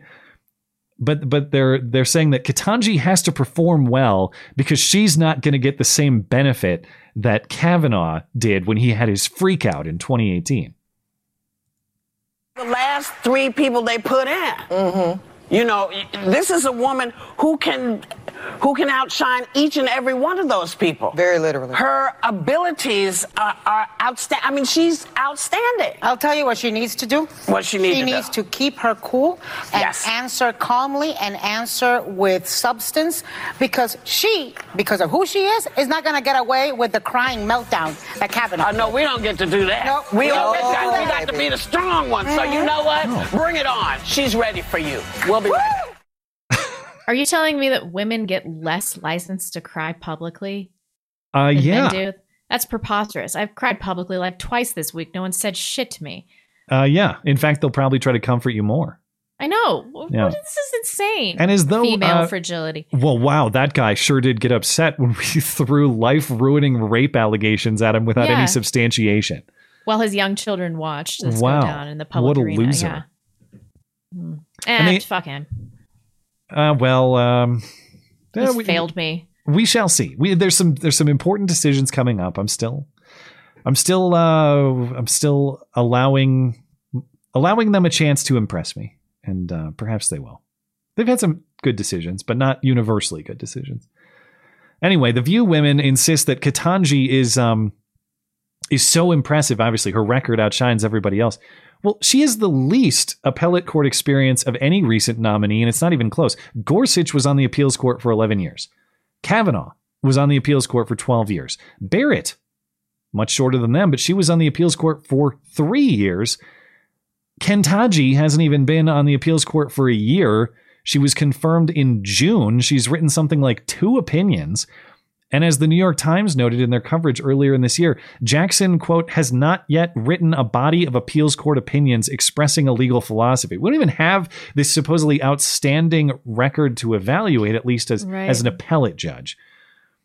Of course, legal excellence is not why she was picked. You can ask Joe Biden about that. She was picked for her race and her sex. And I guess that's what's really outstanding is her race and her sex. Is it? There Meanwhile, tons of black chicks. Maybe it's just like being a a black attorney is such a rarity. I don't know. There's there are many. There are Ben Crump and um and you know the the, the guys who parachute into like every uh you know uh, police shooting of a black person. They they're always there. There's a whole team. She didn't make it to judge though. I mean, how many black judges are there in America? Five. Uh, Slim well, pickings. there's Clarence Thomas. There's Judge Joe Brown. there's uh, does the TV judges count? Anyway, No. I digress. Um, what did you call this guy? It was something like it was electrocuted. Was it Daryl Lamont Jenkins or something? Electrocuted Fat funny. Albert. We could call him that. Electrocuted something. You called him. I'm very funny. Well, there's there's electrocuted Fat Albert over on MSNBC, and he he said over the weekend that by talking about her record with child pornography possessors and pedophiles, Josh Hawley is trying to get Kentaji killed. I need the Democrats to get up there and defend her just as vociferously as Lindsey Graham defended alleged attempted rapist Brett Kavanaugh, especially when they come at her with this with this trumped up um, uh, alleged issues about uh, her sentencing on uh, for, for sex offenders. What Josh Hawley is doing when he tries to do this um, is he's trying to get her killed. He is trying to get violence done against a Supreme Court nominee. Man, if they Okay. want us to think that black people are smart, they have to stop putting dumb black people on TV. Like, New rule. Okay. if they're going to Uh, do this whole like black people have high IQ psyop, then like actually get smart black people on TV. Just let Clarence Thomas talk for a little while. Let Thomas Yeah, Sowell talk Thomas for a Sowell, yeah. while. Cool, great. Malcolm Gladwell, although he's kind of black. Clarence Clarence Thomas notoriously soft and short spoken though. It's kind of his it's kind of his thing. is Malcolm Gladwell? Yeah, I had to go into the half black, half Jewish territory just to get an example pulled out of my brain. All right. Well, to the point of Mr. Fat Albert here, scrutinizing the nominee is uh, literally terrorism. That's the that's the argument. Uh, Yeah, so examining her bastard. sentencing, examining her record as a judge is way out of line, says uh, Fat Albert. But unsubstantiated rape accusations are totally fine. I think we got to play by Fat Albert's rules. I think we're making a big mistake by actually referencing pieces of her record. We should have just gone with totally made up, absolutely outrageous accusation and ran with that. Apparently, those are the rules. Yeah. We want to stick with them. He'd be just as upset either way. How dare you bring up her record? How dare you accuse her of rape? It's the same outrage, so you might as well gone for. for I'm happy it's real. Uh, it does seem pretty well said. The only thing I'll say, like, obviously, I haven't had time to sit down and read the specific facts of every single case that was cited, but Hawley is referencing cases, and I'll, I'm I'm taking his characterization of them as true. And if they are as he's presented, uh, yeah, I have a lot of questions about this because he is right that there's something of a pattern here. If the only counter is, well, everyone was doing it. Okay, uh, that's not Right. good though. That's bad. I, I don't care if everyone's doing it. I don't want those sort of people being on the highest court in the country. And Anyway. I, I mean, how has she ruled on on hate crimes and things of that nature? She wants leniency some- for pedophiles, but like I guarantee she's not going to extend that to any racial connotation that may exist with any previous cases. There was some uh, controversy too because apparently some of her writings referenced the 1619 project and some of these other things. So I don't know if she's had any actual hate crime cases come before her or not, but there are other ideological pieces that people have questions about. Anyway, uh, speaking of hate crimes, it's that time of night. You ready? I am. All right.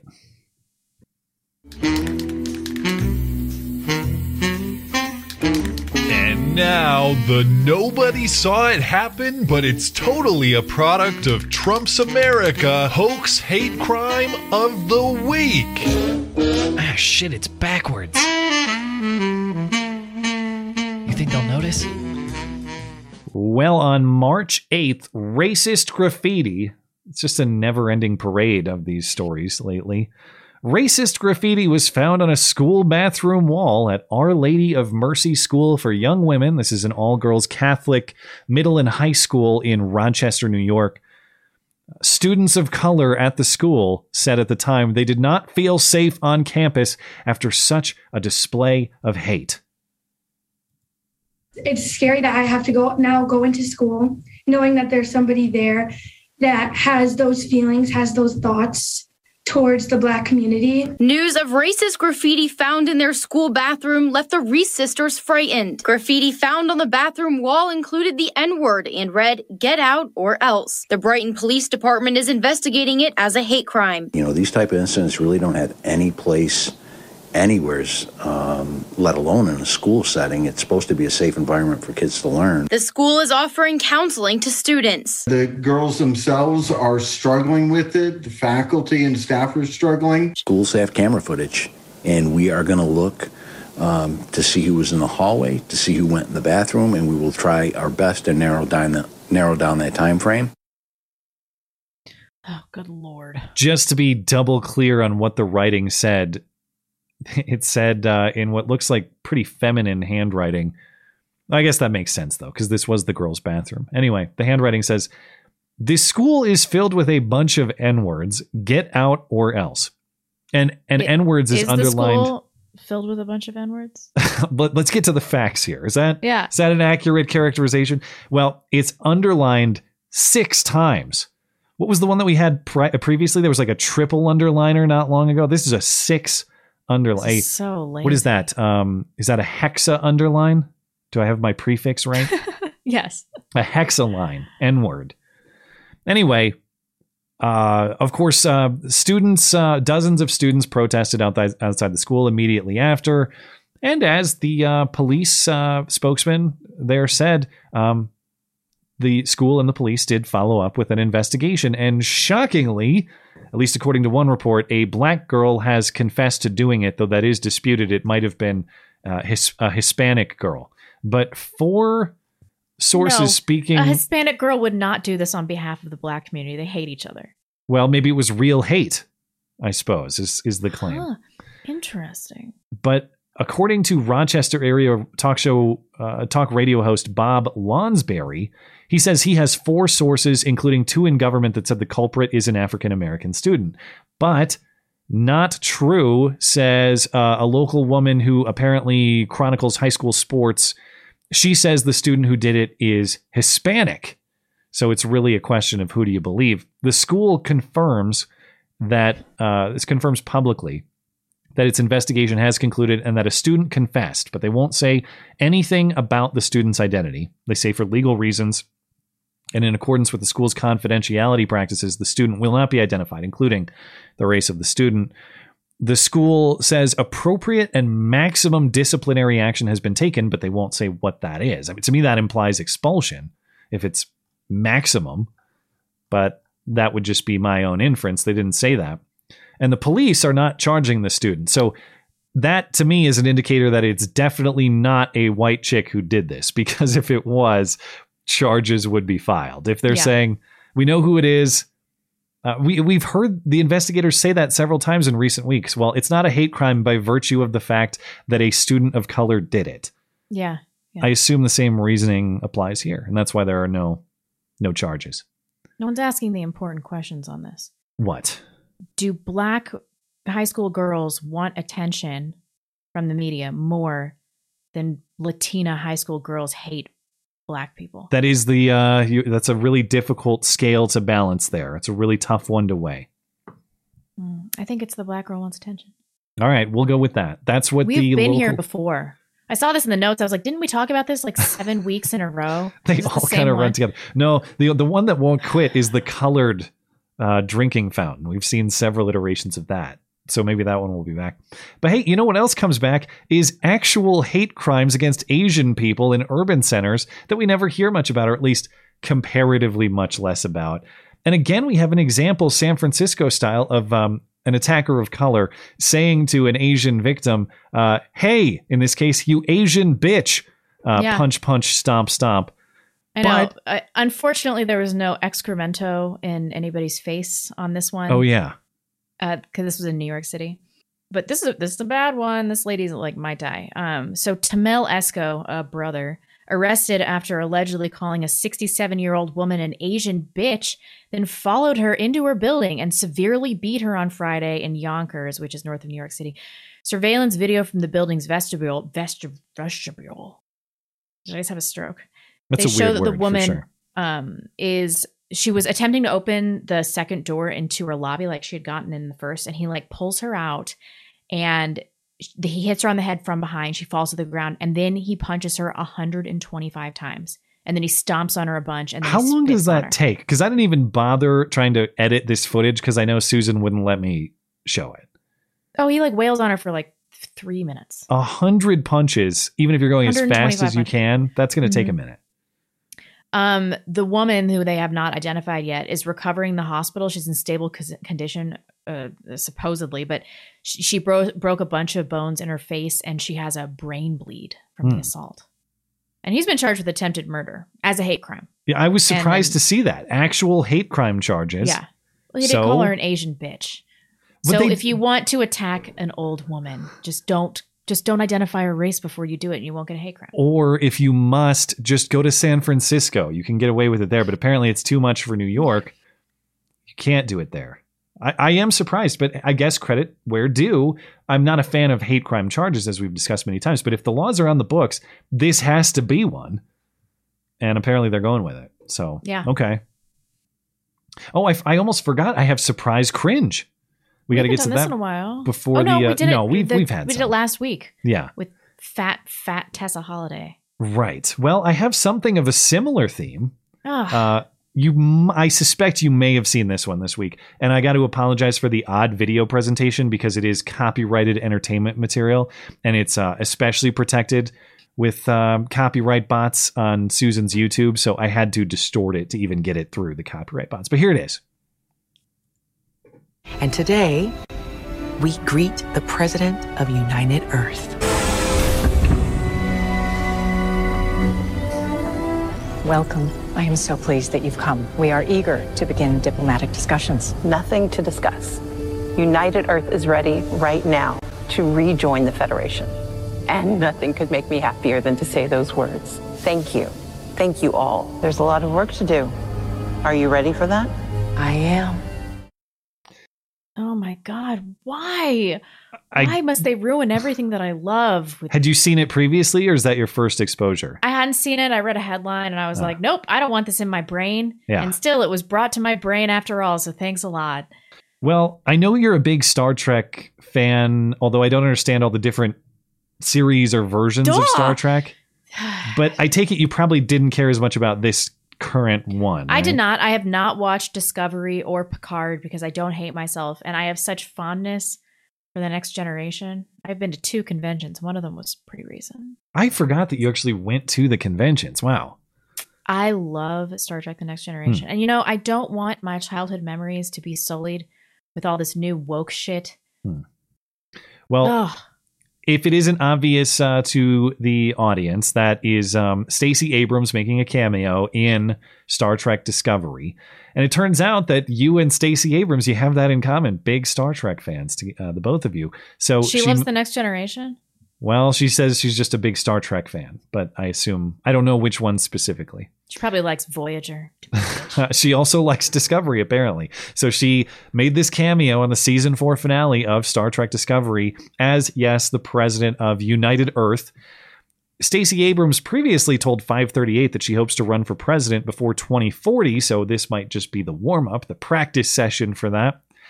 Uh, Abrams loves Star Trek so much, according to this People magazine reporting, that she only agreed to do this cameo if they wouldn't give her any spoilers. So they only gave her enough information to perform the role and no more. And they uh, apparently um, held up their end of the deal in that way. Producer Michelle Paradise says Abrams was the natural choice for this role. Quote, We always knew that Earth returning would be a big, big moment coming into season four. Uh, we knew that was going to happen in the finale. So we needed a fat black politician that was gap toothed and clearly retarded. She was perfect. They certainly filled the call for a big, big moment. Absolutely. Um, when the time came to start talking about the president of Earth, it seemed like, well, who better to represent that than her? Uh, yeah, I suppose she is very good at representing big, big things. Um, I was scrolling through the comments section on this post on YouTube because I knew there would be some good ones. Uh, Star Wars fans are also excited to see this Jabba the Hutt crossover with Star Trek. Uh, what else was there? There was another good one in here. Um, this is more of a Star Trek specific joke, but maybe you'll get it. When they said Stacey Abrams was in Star Trek, I thought she would be playing the part of the Enterprise. Ayo. Womp womp womp. All right. Well, Do you get it? You get it? You uh, it? it's just that's the ship, right?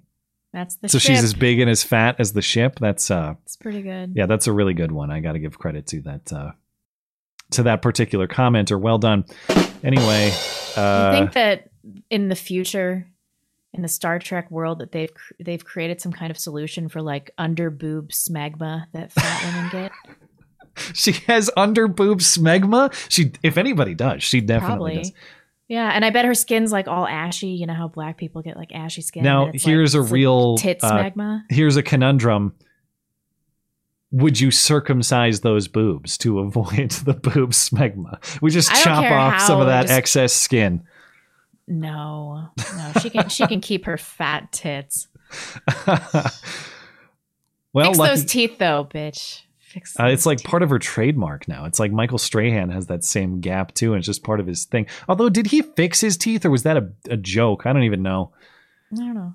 Anyway, all right. Um, it is time for the um the movie review. So let's let's get to that. In a world. In a world of movie references flying over his head, one man will finally watch them. This is the Matt and Blonde Show movie review. This week's movie is the 1994 black comedy crime film Pulp Fiction, in which a pair of philosophically pondering hitmen and a backstabbing boxer collide in their interactions with a crime boss who gets strangely violated in the basement of a Dixie themed pawn shop. From movie picker Matt P. This is the movie that made Quentin Tarantino. Great dialogue and very different from any other movie at the time. The sequencing is odd until the end of the movie. As always, your thoughts and your rating. I just realized my movie review is so short. Um, but I I can't think of another film that had me laughing out loud when somebody accidentally gets shot in the head. Mm. I like I don't I don't know why that scene was so funny. It was just the carelessness of John Travolta. He's so bad at his job. He's just like the shittiest hitman. Um and generally, you know, I don't really like Tarantino. I hated Reservoir Dogs. I've hated a lot of his movies. It's like he has a cinematography stamp and he's just kind of a one trick pony. Um, all of his movies are derivative. Yeah, a one horse pony. They're all derivative of Pulp Fiction, but without the wit or the charm Hmm. or the cohesion. I know the sequence of this movie is really weird, but it it really works. And I've always I've always liked this movie. Although I do think it's a little bit overrated. It has reached this status of like epic cult classic. And for that reason, I gave it a four out of five. But this is Tarantino's best film. Hmm. It truly is. Um, lots of laughs. And the most important thing, Bruce Willis's leading lady was cast appropriately. She's kind of weird looking, but I think she's really hot. And I appreciated that. At this, at first, I thought she was Asian, and No, then she turned out to be like, she's like French, or something. Yeah, yeah. Uh, well, nice son of a and bitch, dude. Yeah. We can't get off this synchronization. It's. I thought. Did you I was like think- it? I was thinking this week's going to be the one because I know that. Um, well, I know you've had some Tarantino hatred. I, I knew that, so I kind of expected you to hate it a little bit more. And this is one of those movies that, um, I mean, I enjoyed it. First of all, I'd seen it like 15 years ago, half watching it. So it's not the first time I've seen it, but it's the first time that I sat down and really paid attention. So Yeah. it basically was a, a first view. And it was the sort of movie where I liked it on first watch, but it actually grew on me over the coming days because there were so many things that I was thinking about, which is my mark of a good movie. It kind of stuck in my brain and I, I was trying to figure out certain things about it. So I, I, I actually did give it the same rating. It's- Really? I'm just gonna I'm gonna give it an outrageous rating to something next week, just uh, on principle. But um, but okay. So so why did I like this movie? Well, first of all, I think this is uh, you say how this was kind of um that Pulp Fiction, everything else Tarantino did was a derivative of that. I feel the same way about Samuel L. Jackson. That this was his best performance, and everything else is yeah, he's he's done other great roles. I love him in Star Wars as Mace Windu.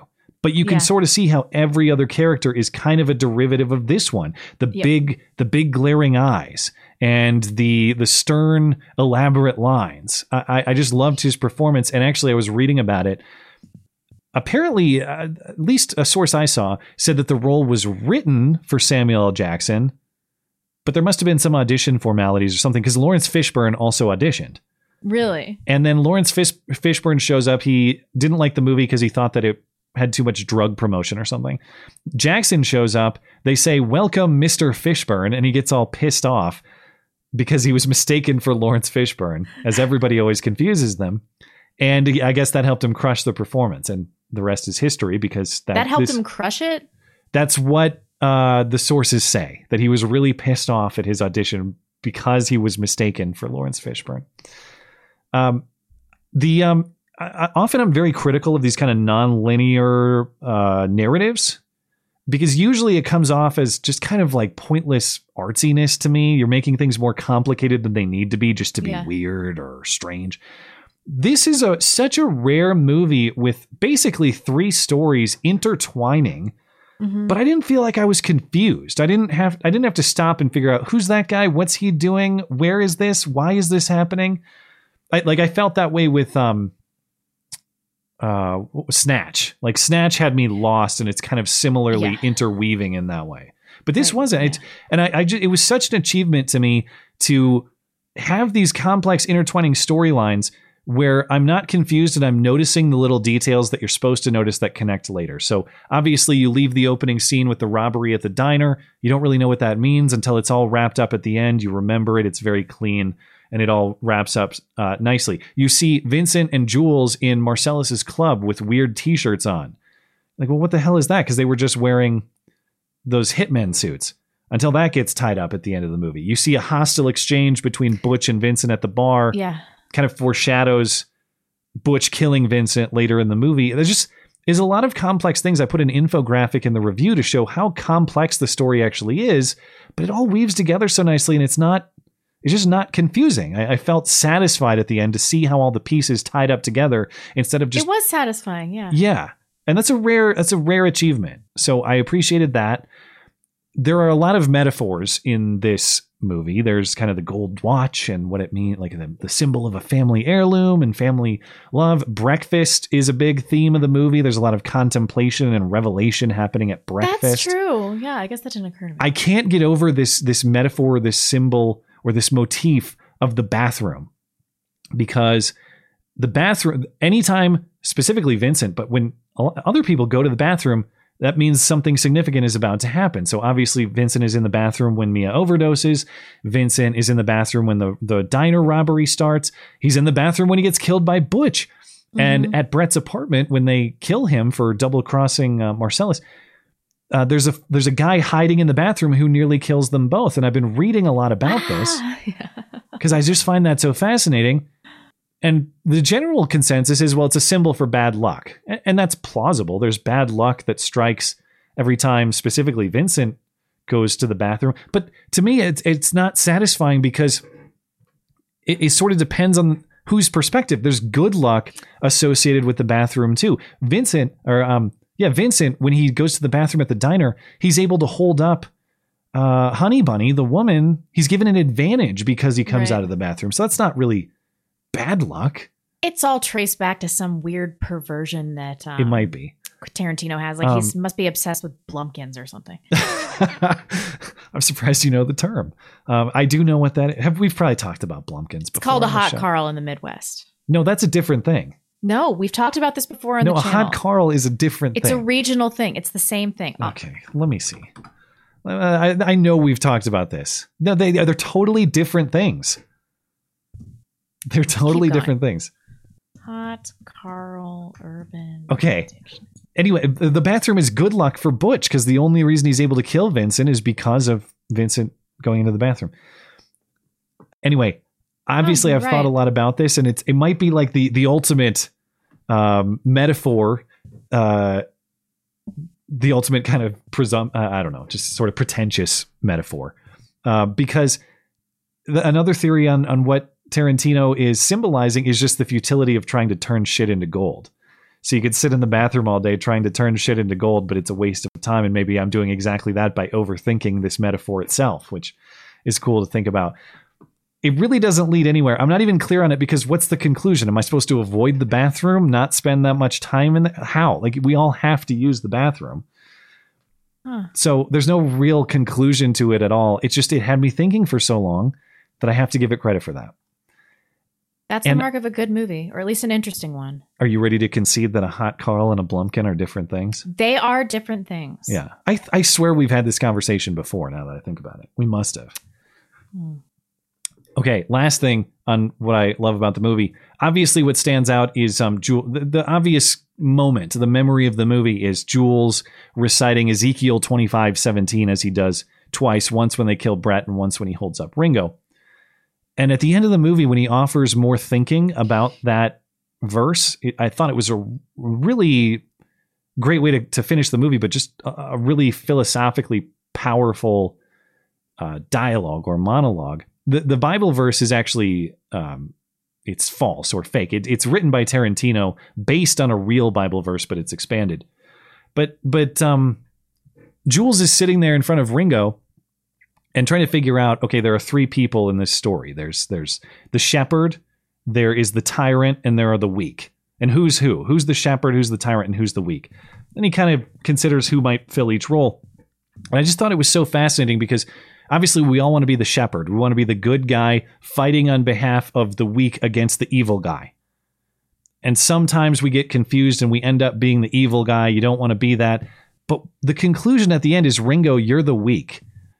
And even though the tyrant is a bad, evil man, the worst thing to be is the weak. Yep. It's not actually the tyrant. And I thought that was just such an interesting concept, especially in some of the, you know, current times where we really have to evaluate what sort of tactics we're trying to use to achieve certain ends. Um, and, and all the moral implications of that. The, the, the lesson of, of what he's explaining there is you, you got to do your best to be good, but whatever you do, don't become weak. Weak is the worst possible thing that you can be.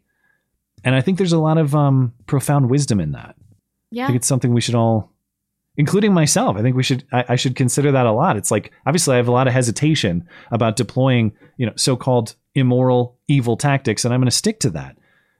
But you don't want to stick to that to a degree that you are weak and able to be dominated. Because if you're the weak in this situation, you're either led by the shepherd or dominated by the tyrant. But in either situation, you're controlled by other people, and all you have to bet on is their goodwill. It's not a good bet to make. I'm glad you liked it. Yeah, I, I thought that was really cool and it had me thinking about it for a long time afterward. I, I'll be quick on what I didn't like because I know I'm going on here. Uh, That's I'm. I'm, I'm surprised you don't think the movie's too long because that's usually your go. Uh, how long is it? It's over two and a half hours. It's like two hours 34. Yeah, it's too long. But you know, um I'm willing to overlook that periodically. The uh, it it does have a lot of at least in my watch. Uh, after the watch, I thought, man, they kind of wasted a lot of time with dialogue and just establishing shots. I think of like Butch's taxi ride was almost totally unnecessary. At least it seemed. Um, there was a lot of there was a lot of uh, establishing shots at the restaurant when Mia and and Vincent go on their date. There was, of course, Tarantino's obligatory scene at the in the kitchen that we talked about with the chatter saying, um, you know, just sitting around in his pajamas saying the N word. I thought about this later. There might be kind of a philosophical reason for that because, of course, Mia's whole point at the restaurant is why do we have to sit around and talk about bullshit to feel comfortable? Yeah. and then they go on and kind of talk about bullshit all throughout the movie but it's a lot of sort of philosophically oriented bullshit like i was just discussing and so maybe the lesson is um, it's not as bullshit as we think it is maybe there's more value to it or maybe the movie is wasting our time to illustrate a point about wasting time in either case i think the movie could be a little tighter probably better presented if it could get closer to two hours but Yeah, you know yeah. uh, I was entertained throughout, so it's not that big of a criticism. And I don't know if uh, maybe it's just my wife and, and me. You tell me, was John Travolta's accent in this movie really weird and dumb? Yeah, he always overdoes it, but but in this role, um, I thought it was fine because every person was kind of a caricature. Hmm. It's like, they I, were so I- out there. Like Mia, especially, was so out there. See, I thought he was supposed to be kind of like a Southern man, and my wife was saying he he was trying to fit in with like the sort of uh, I don't know the black community of Jules. And I was like, but his accent seemed to fade in and out. It's like sometimes he had this heavy drawl, and sometimes he was just talking normally. He just seemed like a jazz man to me. It's just like just get rid of this stupid ass accent. It serves no purpose to your character. Anyway, I almost talked myself into a five wiki because I thought about this so much after the fact. Did you give it four? I did give it four just because I think it wasted a little bit of time. Just like, you know, me talking about it for 10 minutes longer than I needed to, but it gets a four. All right. Mmm, pretty good. Pretty, pretty, pretty good. Let me refresh here and see what the audience uh, gives it in the early vote. Uh, high praise. Almost well, the the it's five wiki vote from forty three percent of the early voters, forty four percent. Uh, Thirty percent after that, thirty one percent think four. So we've only had just a handful of one or two wiki votes out of 124 early votes. So Maybe our audience won't hate us so much this week. well, maybe. Uh, I definitely did enjoy the movie, and perhaps I'll watch it again to to notice some things I didn't see the first, at least truly attentive time around. Uh, let's see. As far as next week, we have Black Hawk Down. So um, I I've already revealed my opinion of that movie, but I also haven't watched it for like at least 15 years. Oh, really? So yeah. So I'm excited to rewatch it. And then after that, we have fresh nominations for April from listener Amanda. They are 12 Angry Men, True Grit, the 2010 version. That's key. I not just watched that, not the new version or the old one. the new one. Hmm. Uh, old, uh, oh brother, where art thou? Spider-Man into the Spider-Verse, Pitch Black, Apollo 13, Galaxy Quest, and The Iron Giant are the nominees for April. Or of course, Pretty good list. I've seen True Grit. I think that's the only and Apollo 13. That's the only ones I've seen.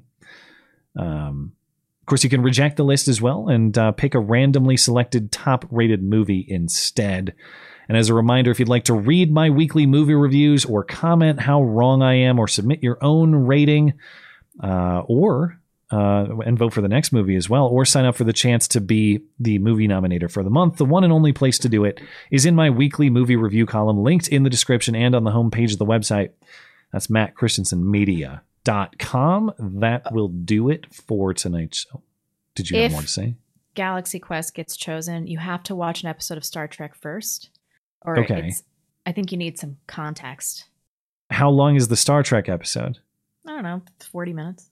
And the movie, well, all right, I'd be willing to make that concession if it's necessary. Galaxy Quest is a hilarious film, but I think that to somebody that's not familiar with Star Trek culture, it would be nonsensical. I only have to I have to watch one episode to get that context. I think that would be sufficient. Also, more than that would be too much of a time commitment Huh, to be reasonable. Okay. All right. Well, uh, that'll do it uh, on tonight's show. Let's catch up with the chatters and we'll call it a night. Thank you guys over on DLive. Appreciate it. Let me see what's going on on Tippy Stream. Uh, while I reload here. Let's see. Got to find my place in uh, Tippy Stream's impossible to navigate format. Let's Do you want me see. I left off on uh, nope. I left off on Knuckle Hunky Buck, or he's the next one up.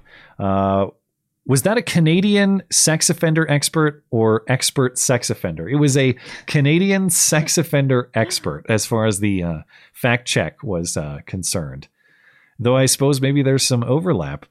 Phil says there's been a lot of chatter recently about hate crimes against Asians. The trouble is that no one ever talks about who's doing the crimes, or that a surefire way for the Asians to avoid the problem would be to return to Asia. Phil, that's that's uh, very. Un- well, where's uh, I have a sounder for that, don't I? Where's the go back guy? Oh, this guy. Remember him? Go back to That- where you come from, okay? If he followed his own advice, this would Maybe all that be- one was true. this would all be fixed. Contra- Contrary Christian says, like Brandon has such a good track record of picking diverse candidates. Well, he really, uh, yeah, he really had a hit with Kamala Harris. Let's see. Uh, Knuckle Hunky Buck says Tarantino likes to eat breakfast off women's feet in the bathroom. I am not suicidal. I am not suicidal. Well, Jussie got all that energy out. I see. I am not suicidal! And yeah, I mean, maybe th- there's clearly all those elements, and maybe I'm falling victim to what you shouldn't do, which is just overthink all this stuff breakfast and feet and bathrooms. No, no, some of that was clearly intentional. I wonder, I didn't get a chance to research thoroughly. I'm sure Tarantino has never definitively explained, but I wish, I wish I could have some explanation of the bathroom thing. It just what the talked about his lesson is supposed to fetish, I be. think. Am I not supposed to go into the bathroom? Am I just supposed to avoid the bathroom? But that's that that's not possible. So what's the what's the lesson?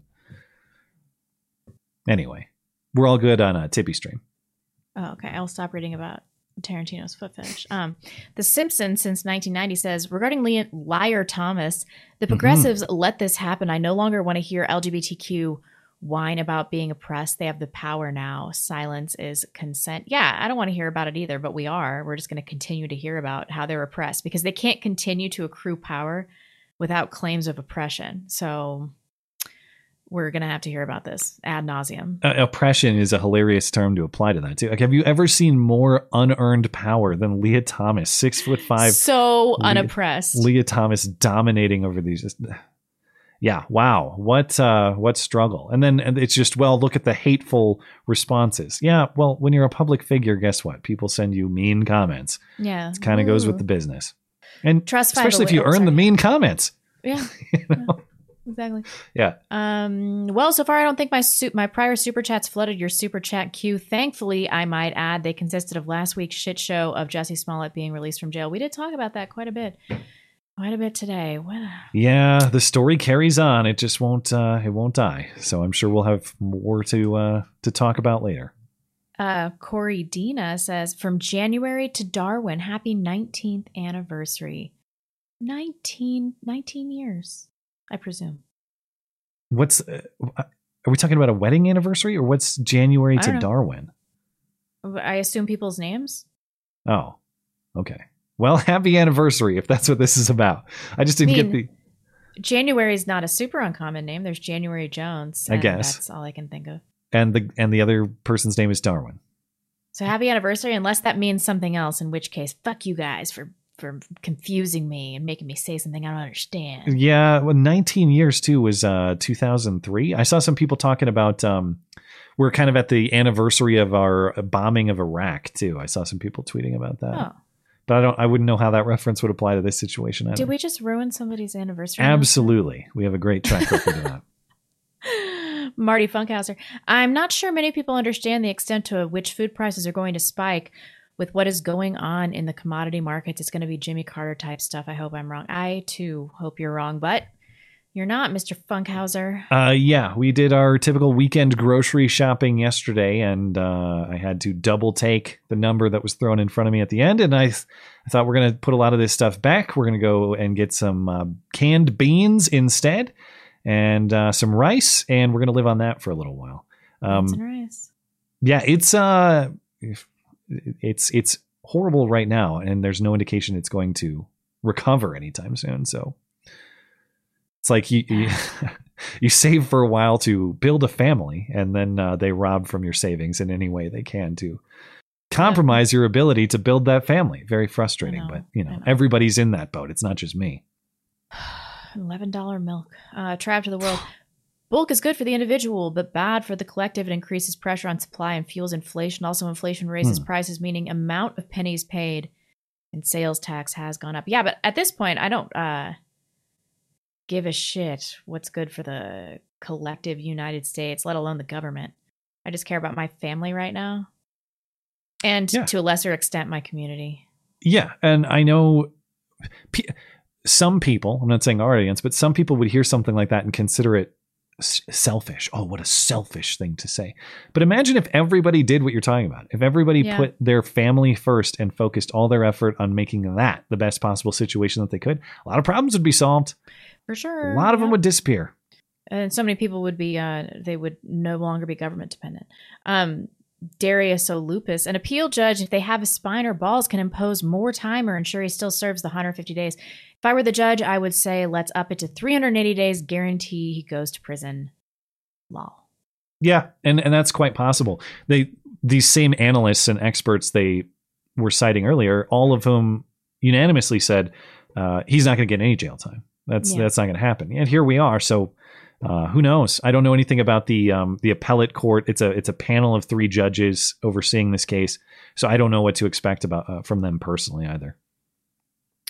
hillbilly deluxe Hmm. why am i laughing regarding the smollett appeal if he gets the felony rap watch as juicy in front of millions of smartphones strikes a blow against white supremacy isms by voting and everybody clapped i don't know i think this clown's fooked i think i think it's over Well, Go he ahead. didn't um, he didn't live out his destiny. Not suicidal! as we speculated, that he would become the ultimate hoax hate champion of all time by actually ending his life Yeah. uh, in pursuit of his own hoax.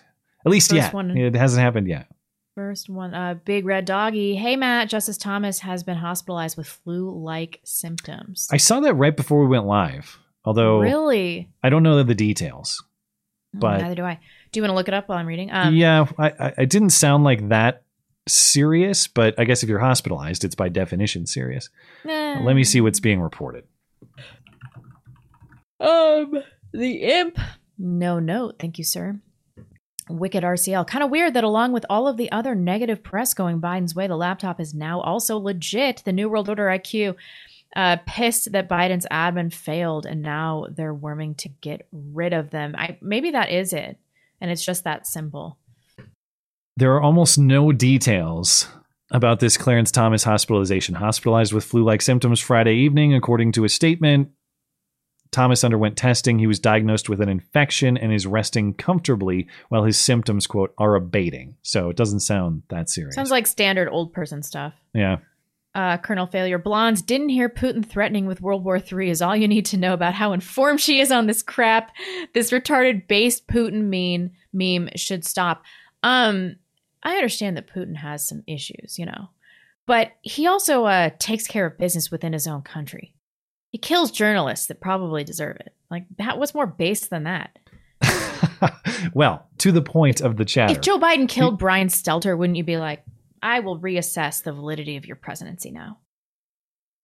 Uh, no, no, I would I would oppose that on principle. I thought you froze.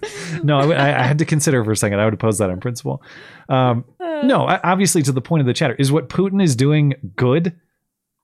No, I, I again, as we've talked about, I don't know all the history. There are competing claims too about the uh, what's going on in these disputed regions and whether they in fact have pursued political means to leave Ukraine and if they're being held captive and all of this.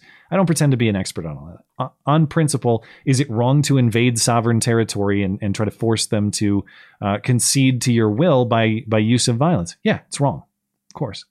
Um, That's I think not the whole story, though. I think to your point, to give your point as much credit as possible, you're saying uh, Zelensky is trying to rope in a whole bunch of foreign involvement. Putin, maybe not necessarily. He's cooperating with China and other, you know, bad guys. It's he's he also has maybe a less directly involved team, but He's not trying to inflame a world war as much as Zelensky is, and we have to ask well, he's definitely why. he's definitely inflaming things with with actual blazes. That is happening, but Yeah, but but what's happening with Ukraine and Russia is is more of like a, a civil uh, conflict than people are giving giving it credit for. Yeah, yes, it's I- a sovereign territory, but so many Ukrainians identify as Russian. There isn't this will to fight, and then we're not getting the full picture from the media, or even a part of the picture. So I'm left to believe that the truth is something of the opposite of what I'm being told, and that's all the information that I have. Yeah, I don't think um the kind of the silliness of your quote earlier is like it, it's it's taken um if your point is that Putin has provoked nothing when obviously Putin has provoked a thing or No. two.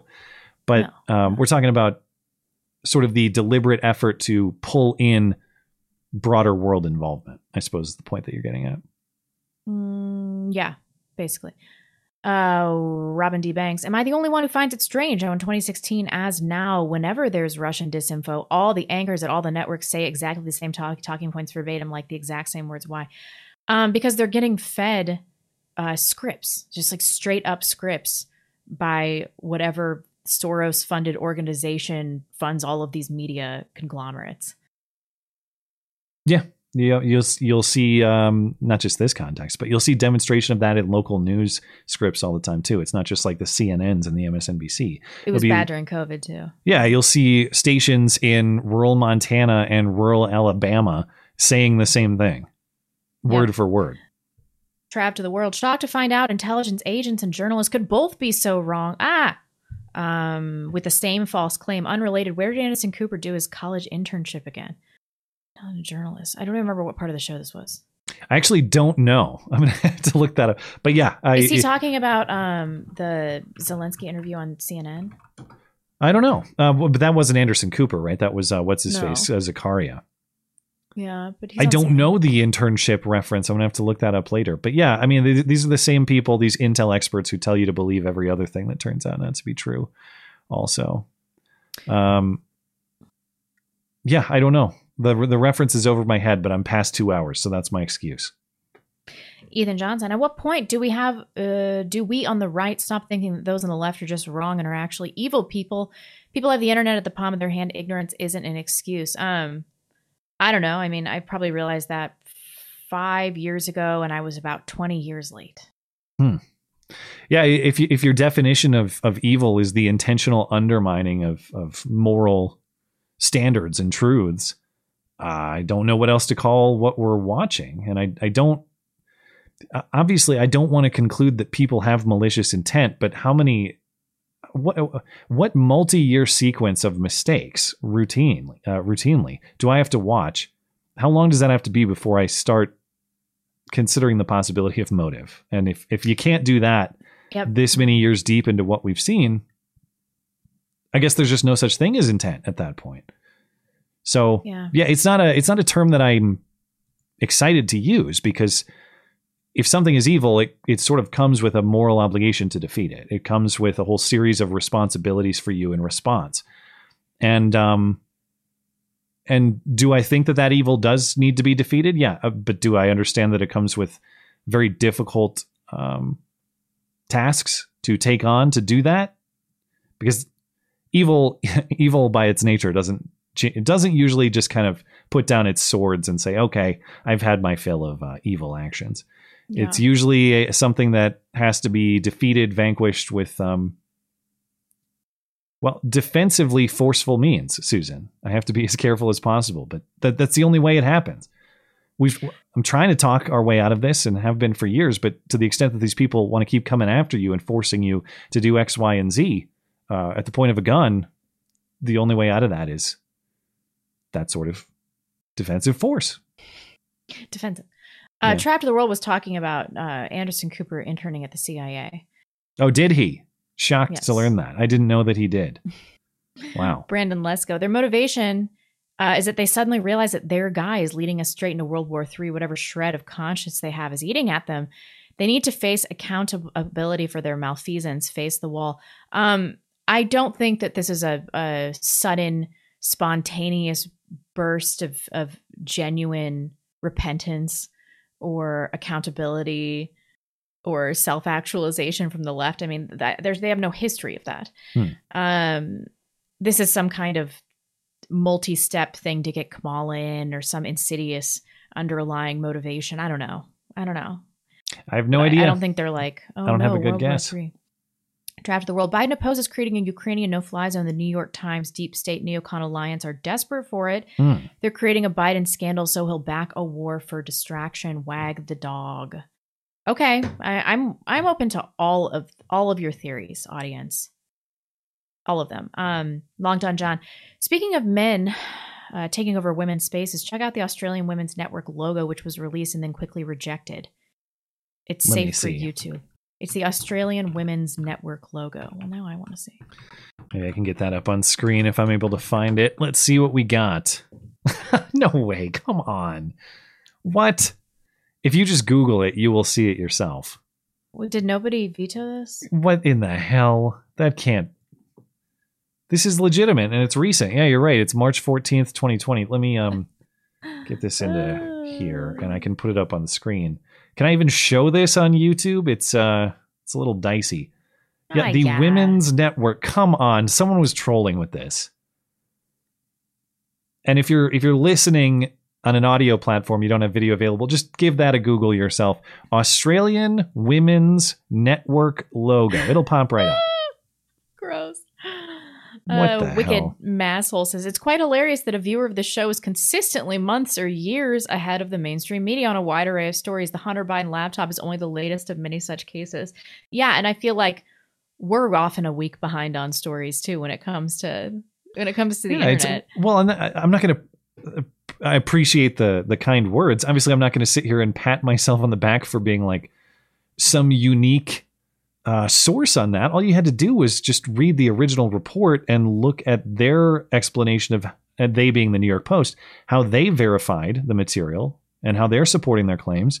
And it seemed pretty solid from the start. You know, it's not you don't have to be like some elite level journalist with all these special sources and all these people telling you secret things. It's like you just have to be regular a guy. Yeah. yeah, a, a reasonably honest person with a curious mind, and that information will uh, will reveal itself. But yeah, but yeah, that, that's the other side. That's the difficulty of a weekly show too. Is like by its very nature, there are going to be stories that happen, say on Monday, that are we still want to talk about. Yeah. You don't get around. You you, you can't do it until beaten Sunday. into the ground already. Yeah. Yeah.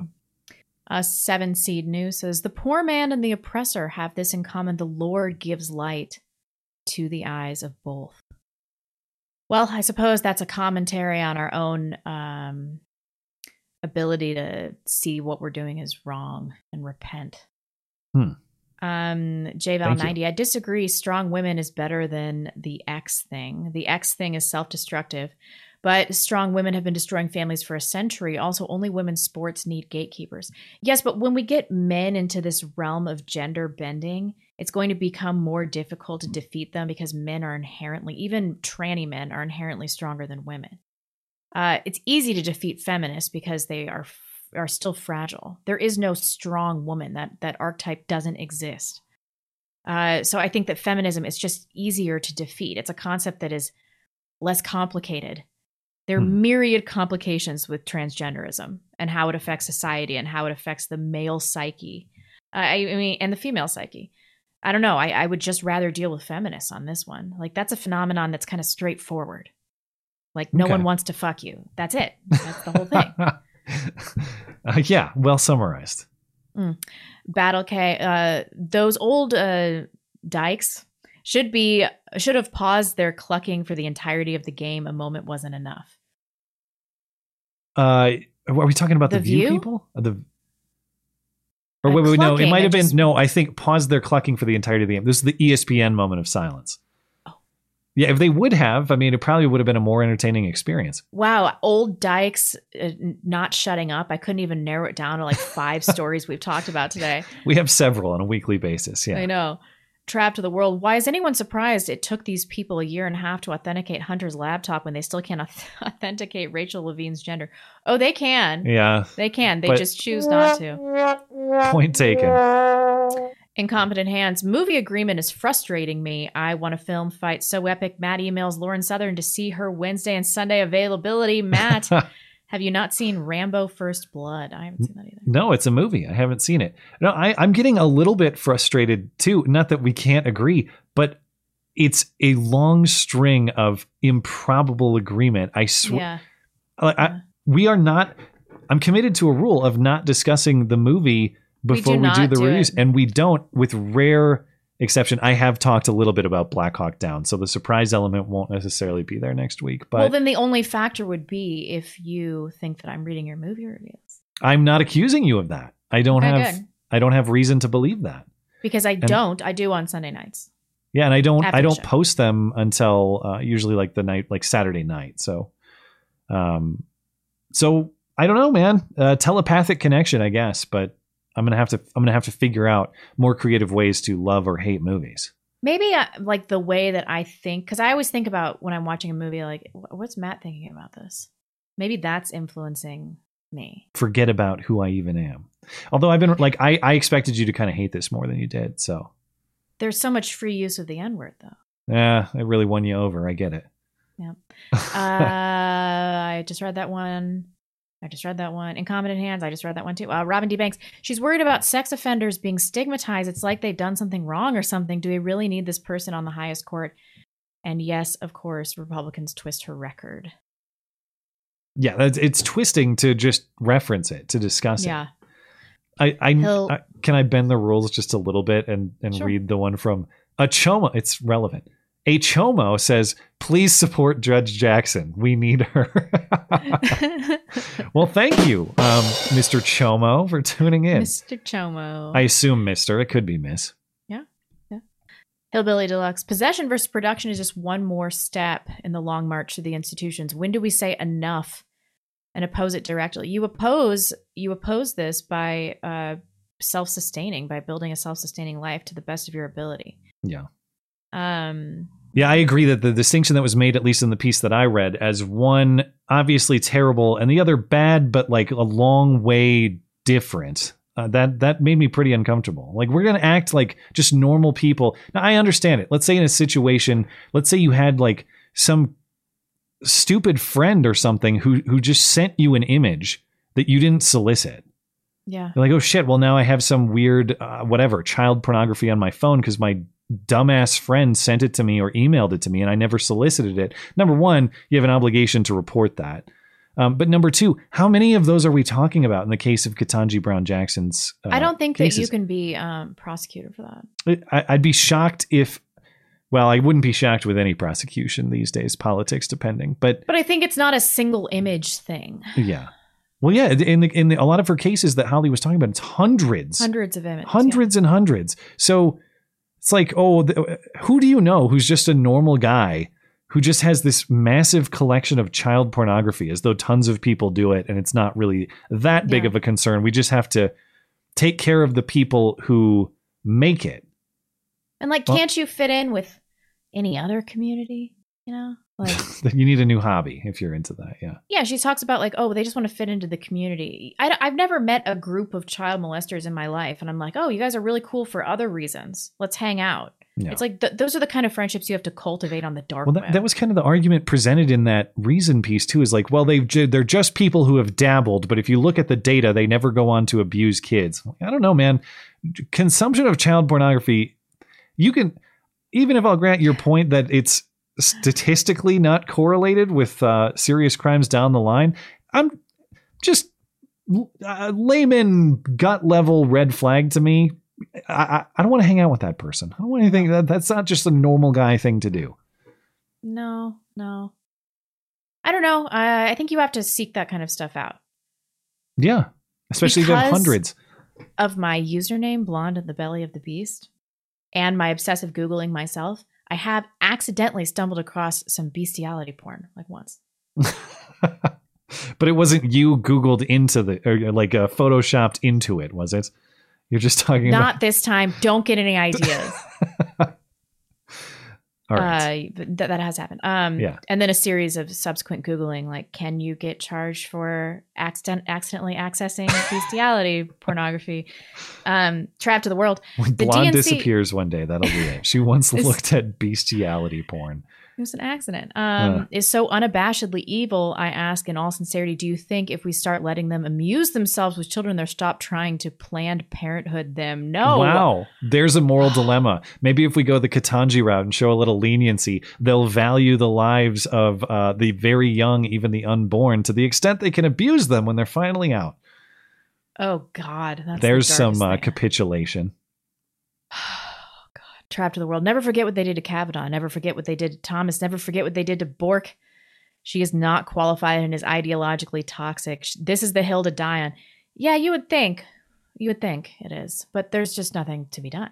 I mean, It's pretty quiet as far as the opposition is concerned. I'm not saying he's wrong. I, I agree that she doesn't seem to have the qualifications requisite for the position, at least in my estimation so far.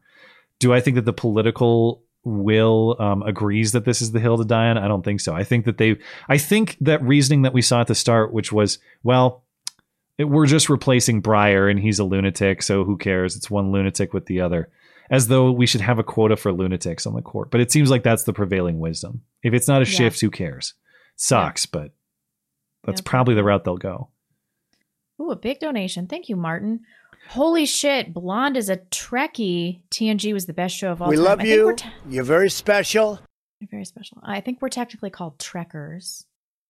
Um, and because of the biggest donation of the show, I'm I'll give you my my favorite episodes. All right, in no specific order: The Inner Light, Upper Decks. That's a good one. Um, the Drumhead. You would like that one. It's all Hmm. about philosophy. Um, what else? Measure of a Man and The First Duty. I'm happy with my pick of five. I love Star Trek. I don't know Hmm. what to say. I know it's a socialist dystopian future, but I, I still love it. Uh, Knuckle Hunky Buck. After all these movie reviews, even Matt and Blonde's periods are starting to sync up. Wow. That's that's a shot at me more than you. That's rude. Thank you. Brandon, let's go. Blonde, Pulp Fiction, and Reservoir Dogs are part of the same universe, so literally a derivative. Well, I suppose Pulp Fiction would have been derivative of Reservoir Dogs then, since Reservoir Dogs was first. Yeah, uh, I guess what is this? I don't know exactly what this universe is that they're supposed to fit into. I should probably read more about that. But obviously, the characters aren't carryover. it's Um, lower decks, not upper decks. It's because of the the the Blumpkin conversation. I was thinking about upper decking. That's what happened. I don't even know what that is. That's when you poop in the top of somebody's toilet bowl, Oh, like in the tank. oh. Anyway, Okay. lower decks. Well, then an upper deck Blumpkin is very complicated. Sorry, mom and dad. I Tell- know. Jonathan Prezios. The bathroom means everything happens at the worst of times, I think. But a lot of good things happen in the bathroom. Taking a bath, that's nice. And The other thing too is uh, when Mia goes to the bathroom, she just does a line, and nothing bad really happens. Well, Doesn't later. she OD? She ODs later, but that's it's the OD is from the heroin, not from the coke, Okay. and that's separated by a couple hours because they do their whole uh, twist dance competition in the interim. I, I loved that with her giant feet. Um, Long Don John says Matt and I once broke into a pawn shop. The owner found us, knocked us out, and put us in the basement. He then took Matt away, and he sounded like he was having fun in there, so I got away. He didn't come back for you though. oh well, that's very Many of those people probably have AIDS. Th- that's that whole situation in the movie was so preposterous. I, I it's like you break into a pawn shop and they have a rape dungeon downstairs, and they it was I don't know. I started to rationalize it. My wife was like, "Just stop. You have to just accept what's being presented here. You Yeah. can't try to evaluate how realistic this is. Yeah. And then when you grab the sword, I'm like, okay, I'm into it again. Let's go go Yeah. sword these guys. Um, Hillbilly Deluxe Pulp Fiction metaphor. Stop trying to turn shit into gold. Sometimes also said as stop trying to pour perfume on a pig. Ah, Yeah. See Star Trek Discovery or a certain swimmer. Yeah, really. Yeah, that's another way to say it. Knuckle Hunky Buck. January is not a super uncommon name. I can name only one. That's true. That's the only one I can think of. Uh, Sir Arthur Dane says, "Imagine a country that sends billions overseas, whilst it has hundreds of thousands of homeless and poor at home. I know, it's a real problem. I think we're good. Let me reload. I just have one more from Adam. We are so good at just being perfectly on I- time. I, don't know how we do it, I don't know. It's a routine thing. Adam. And I think I heard that Quentin uses bathroom because people using the bathroom in movies is rarely portrayed, even though it's such a common occurrence in daily living. Oh, so it's That's just a, a good reason, I guess. a thing to be weird, kind of, Yeah, or un, weird. unusual. Anyway, um, over on Tippy Stream, just one more. Hypnagogic Monk says Reka Gyorgy. Oh, is the Virginia tech girl robbed by the dong slinger? So that must be the name of the girl that was unnamed. That, that must have a name on that. She appears to be speaking out. God bless. Well, I hope so. I hope that's authentic. Um, and uh, I'll have I'll keep an eye out for that because I the only way this is going to stop is if that majority that that parent says exists actually start start saying something instead of just sitting quietly and you know sitting in the stands all pissed off, but ultimately allowing this sort of thing to um, to carry on and continue. So good for her if uh, if that's true and that's accurate. Uh, and thanks for the chat, appreciate it. Let's see. Um, we are all set over on DLive as well, so we're good. Anything else before we are out of here? No, I think we're good. Lower decks. Lower deck. Well, what the Lower hell's deck. the lower deck? Is there a meaning for that too? No, that's the episode I meant to mention. And I said Oh. upper decks. Got it. Okay. Well, glad we have you that like Star clarified. Trek. You should watch some. Thank you guys for hanging out with us tonight, as always, and keeping us in touch with the facts of the matter and all the various upper deck and lower deck and necessary definitions. Uh, if you would like more to listen to, you can find uh, more content on the audio platforms of the show. We have the call in show replays, we have Blonde's interviews, we have some other stuff you might not find on YouTube. They're all linked in the description as well as on the website. That's mattchristiansenmedia.com.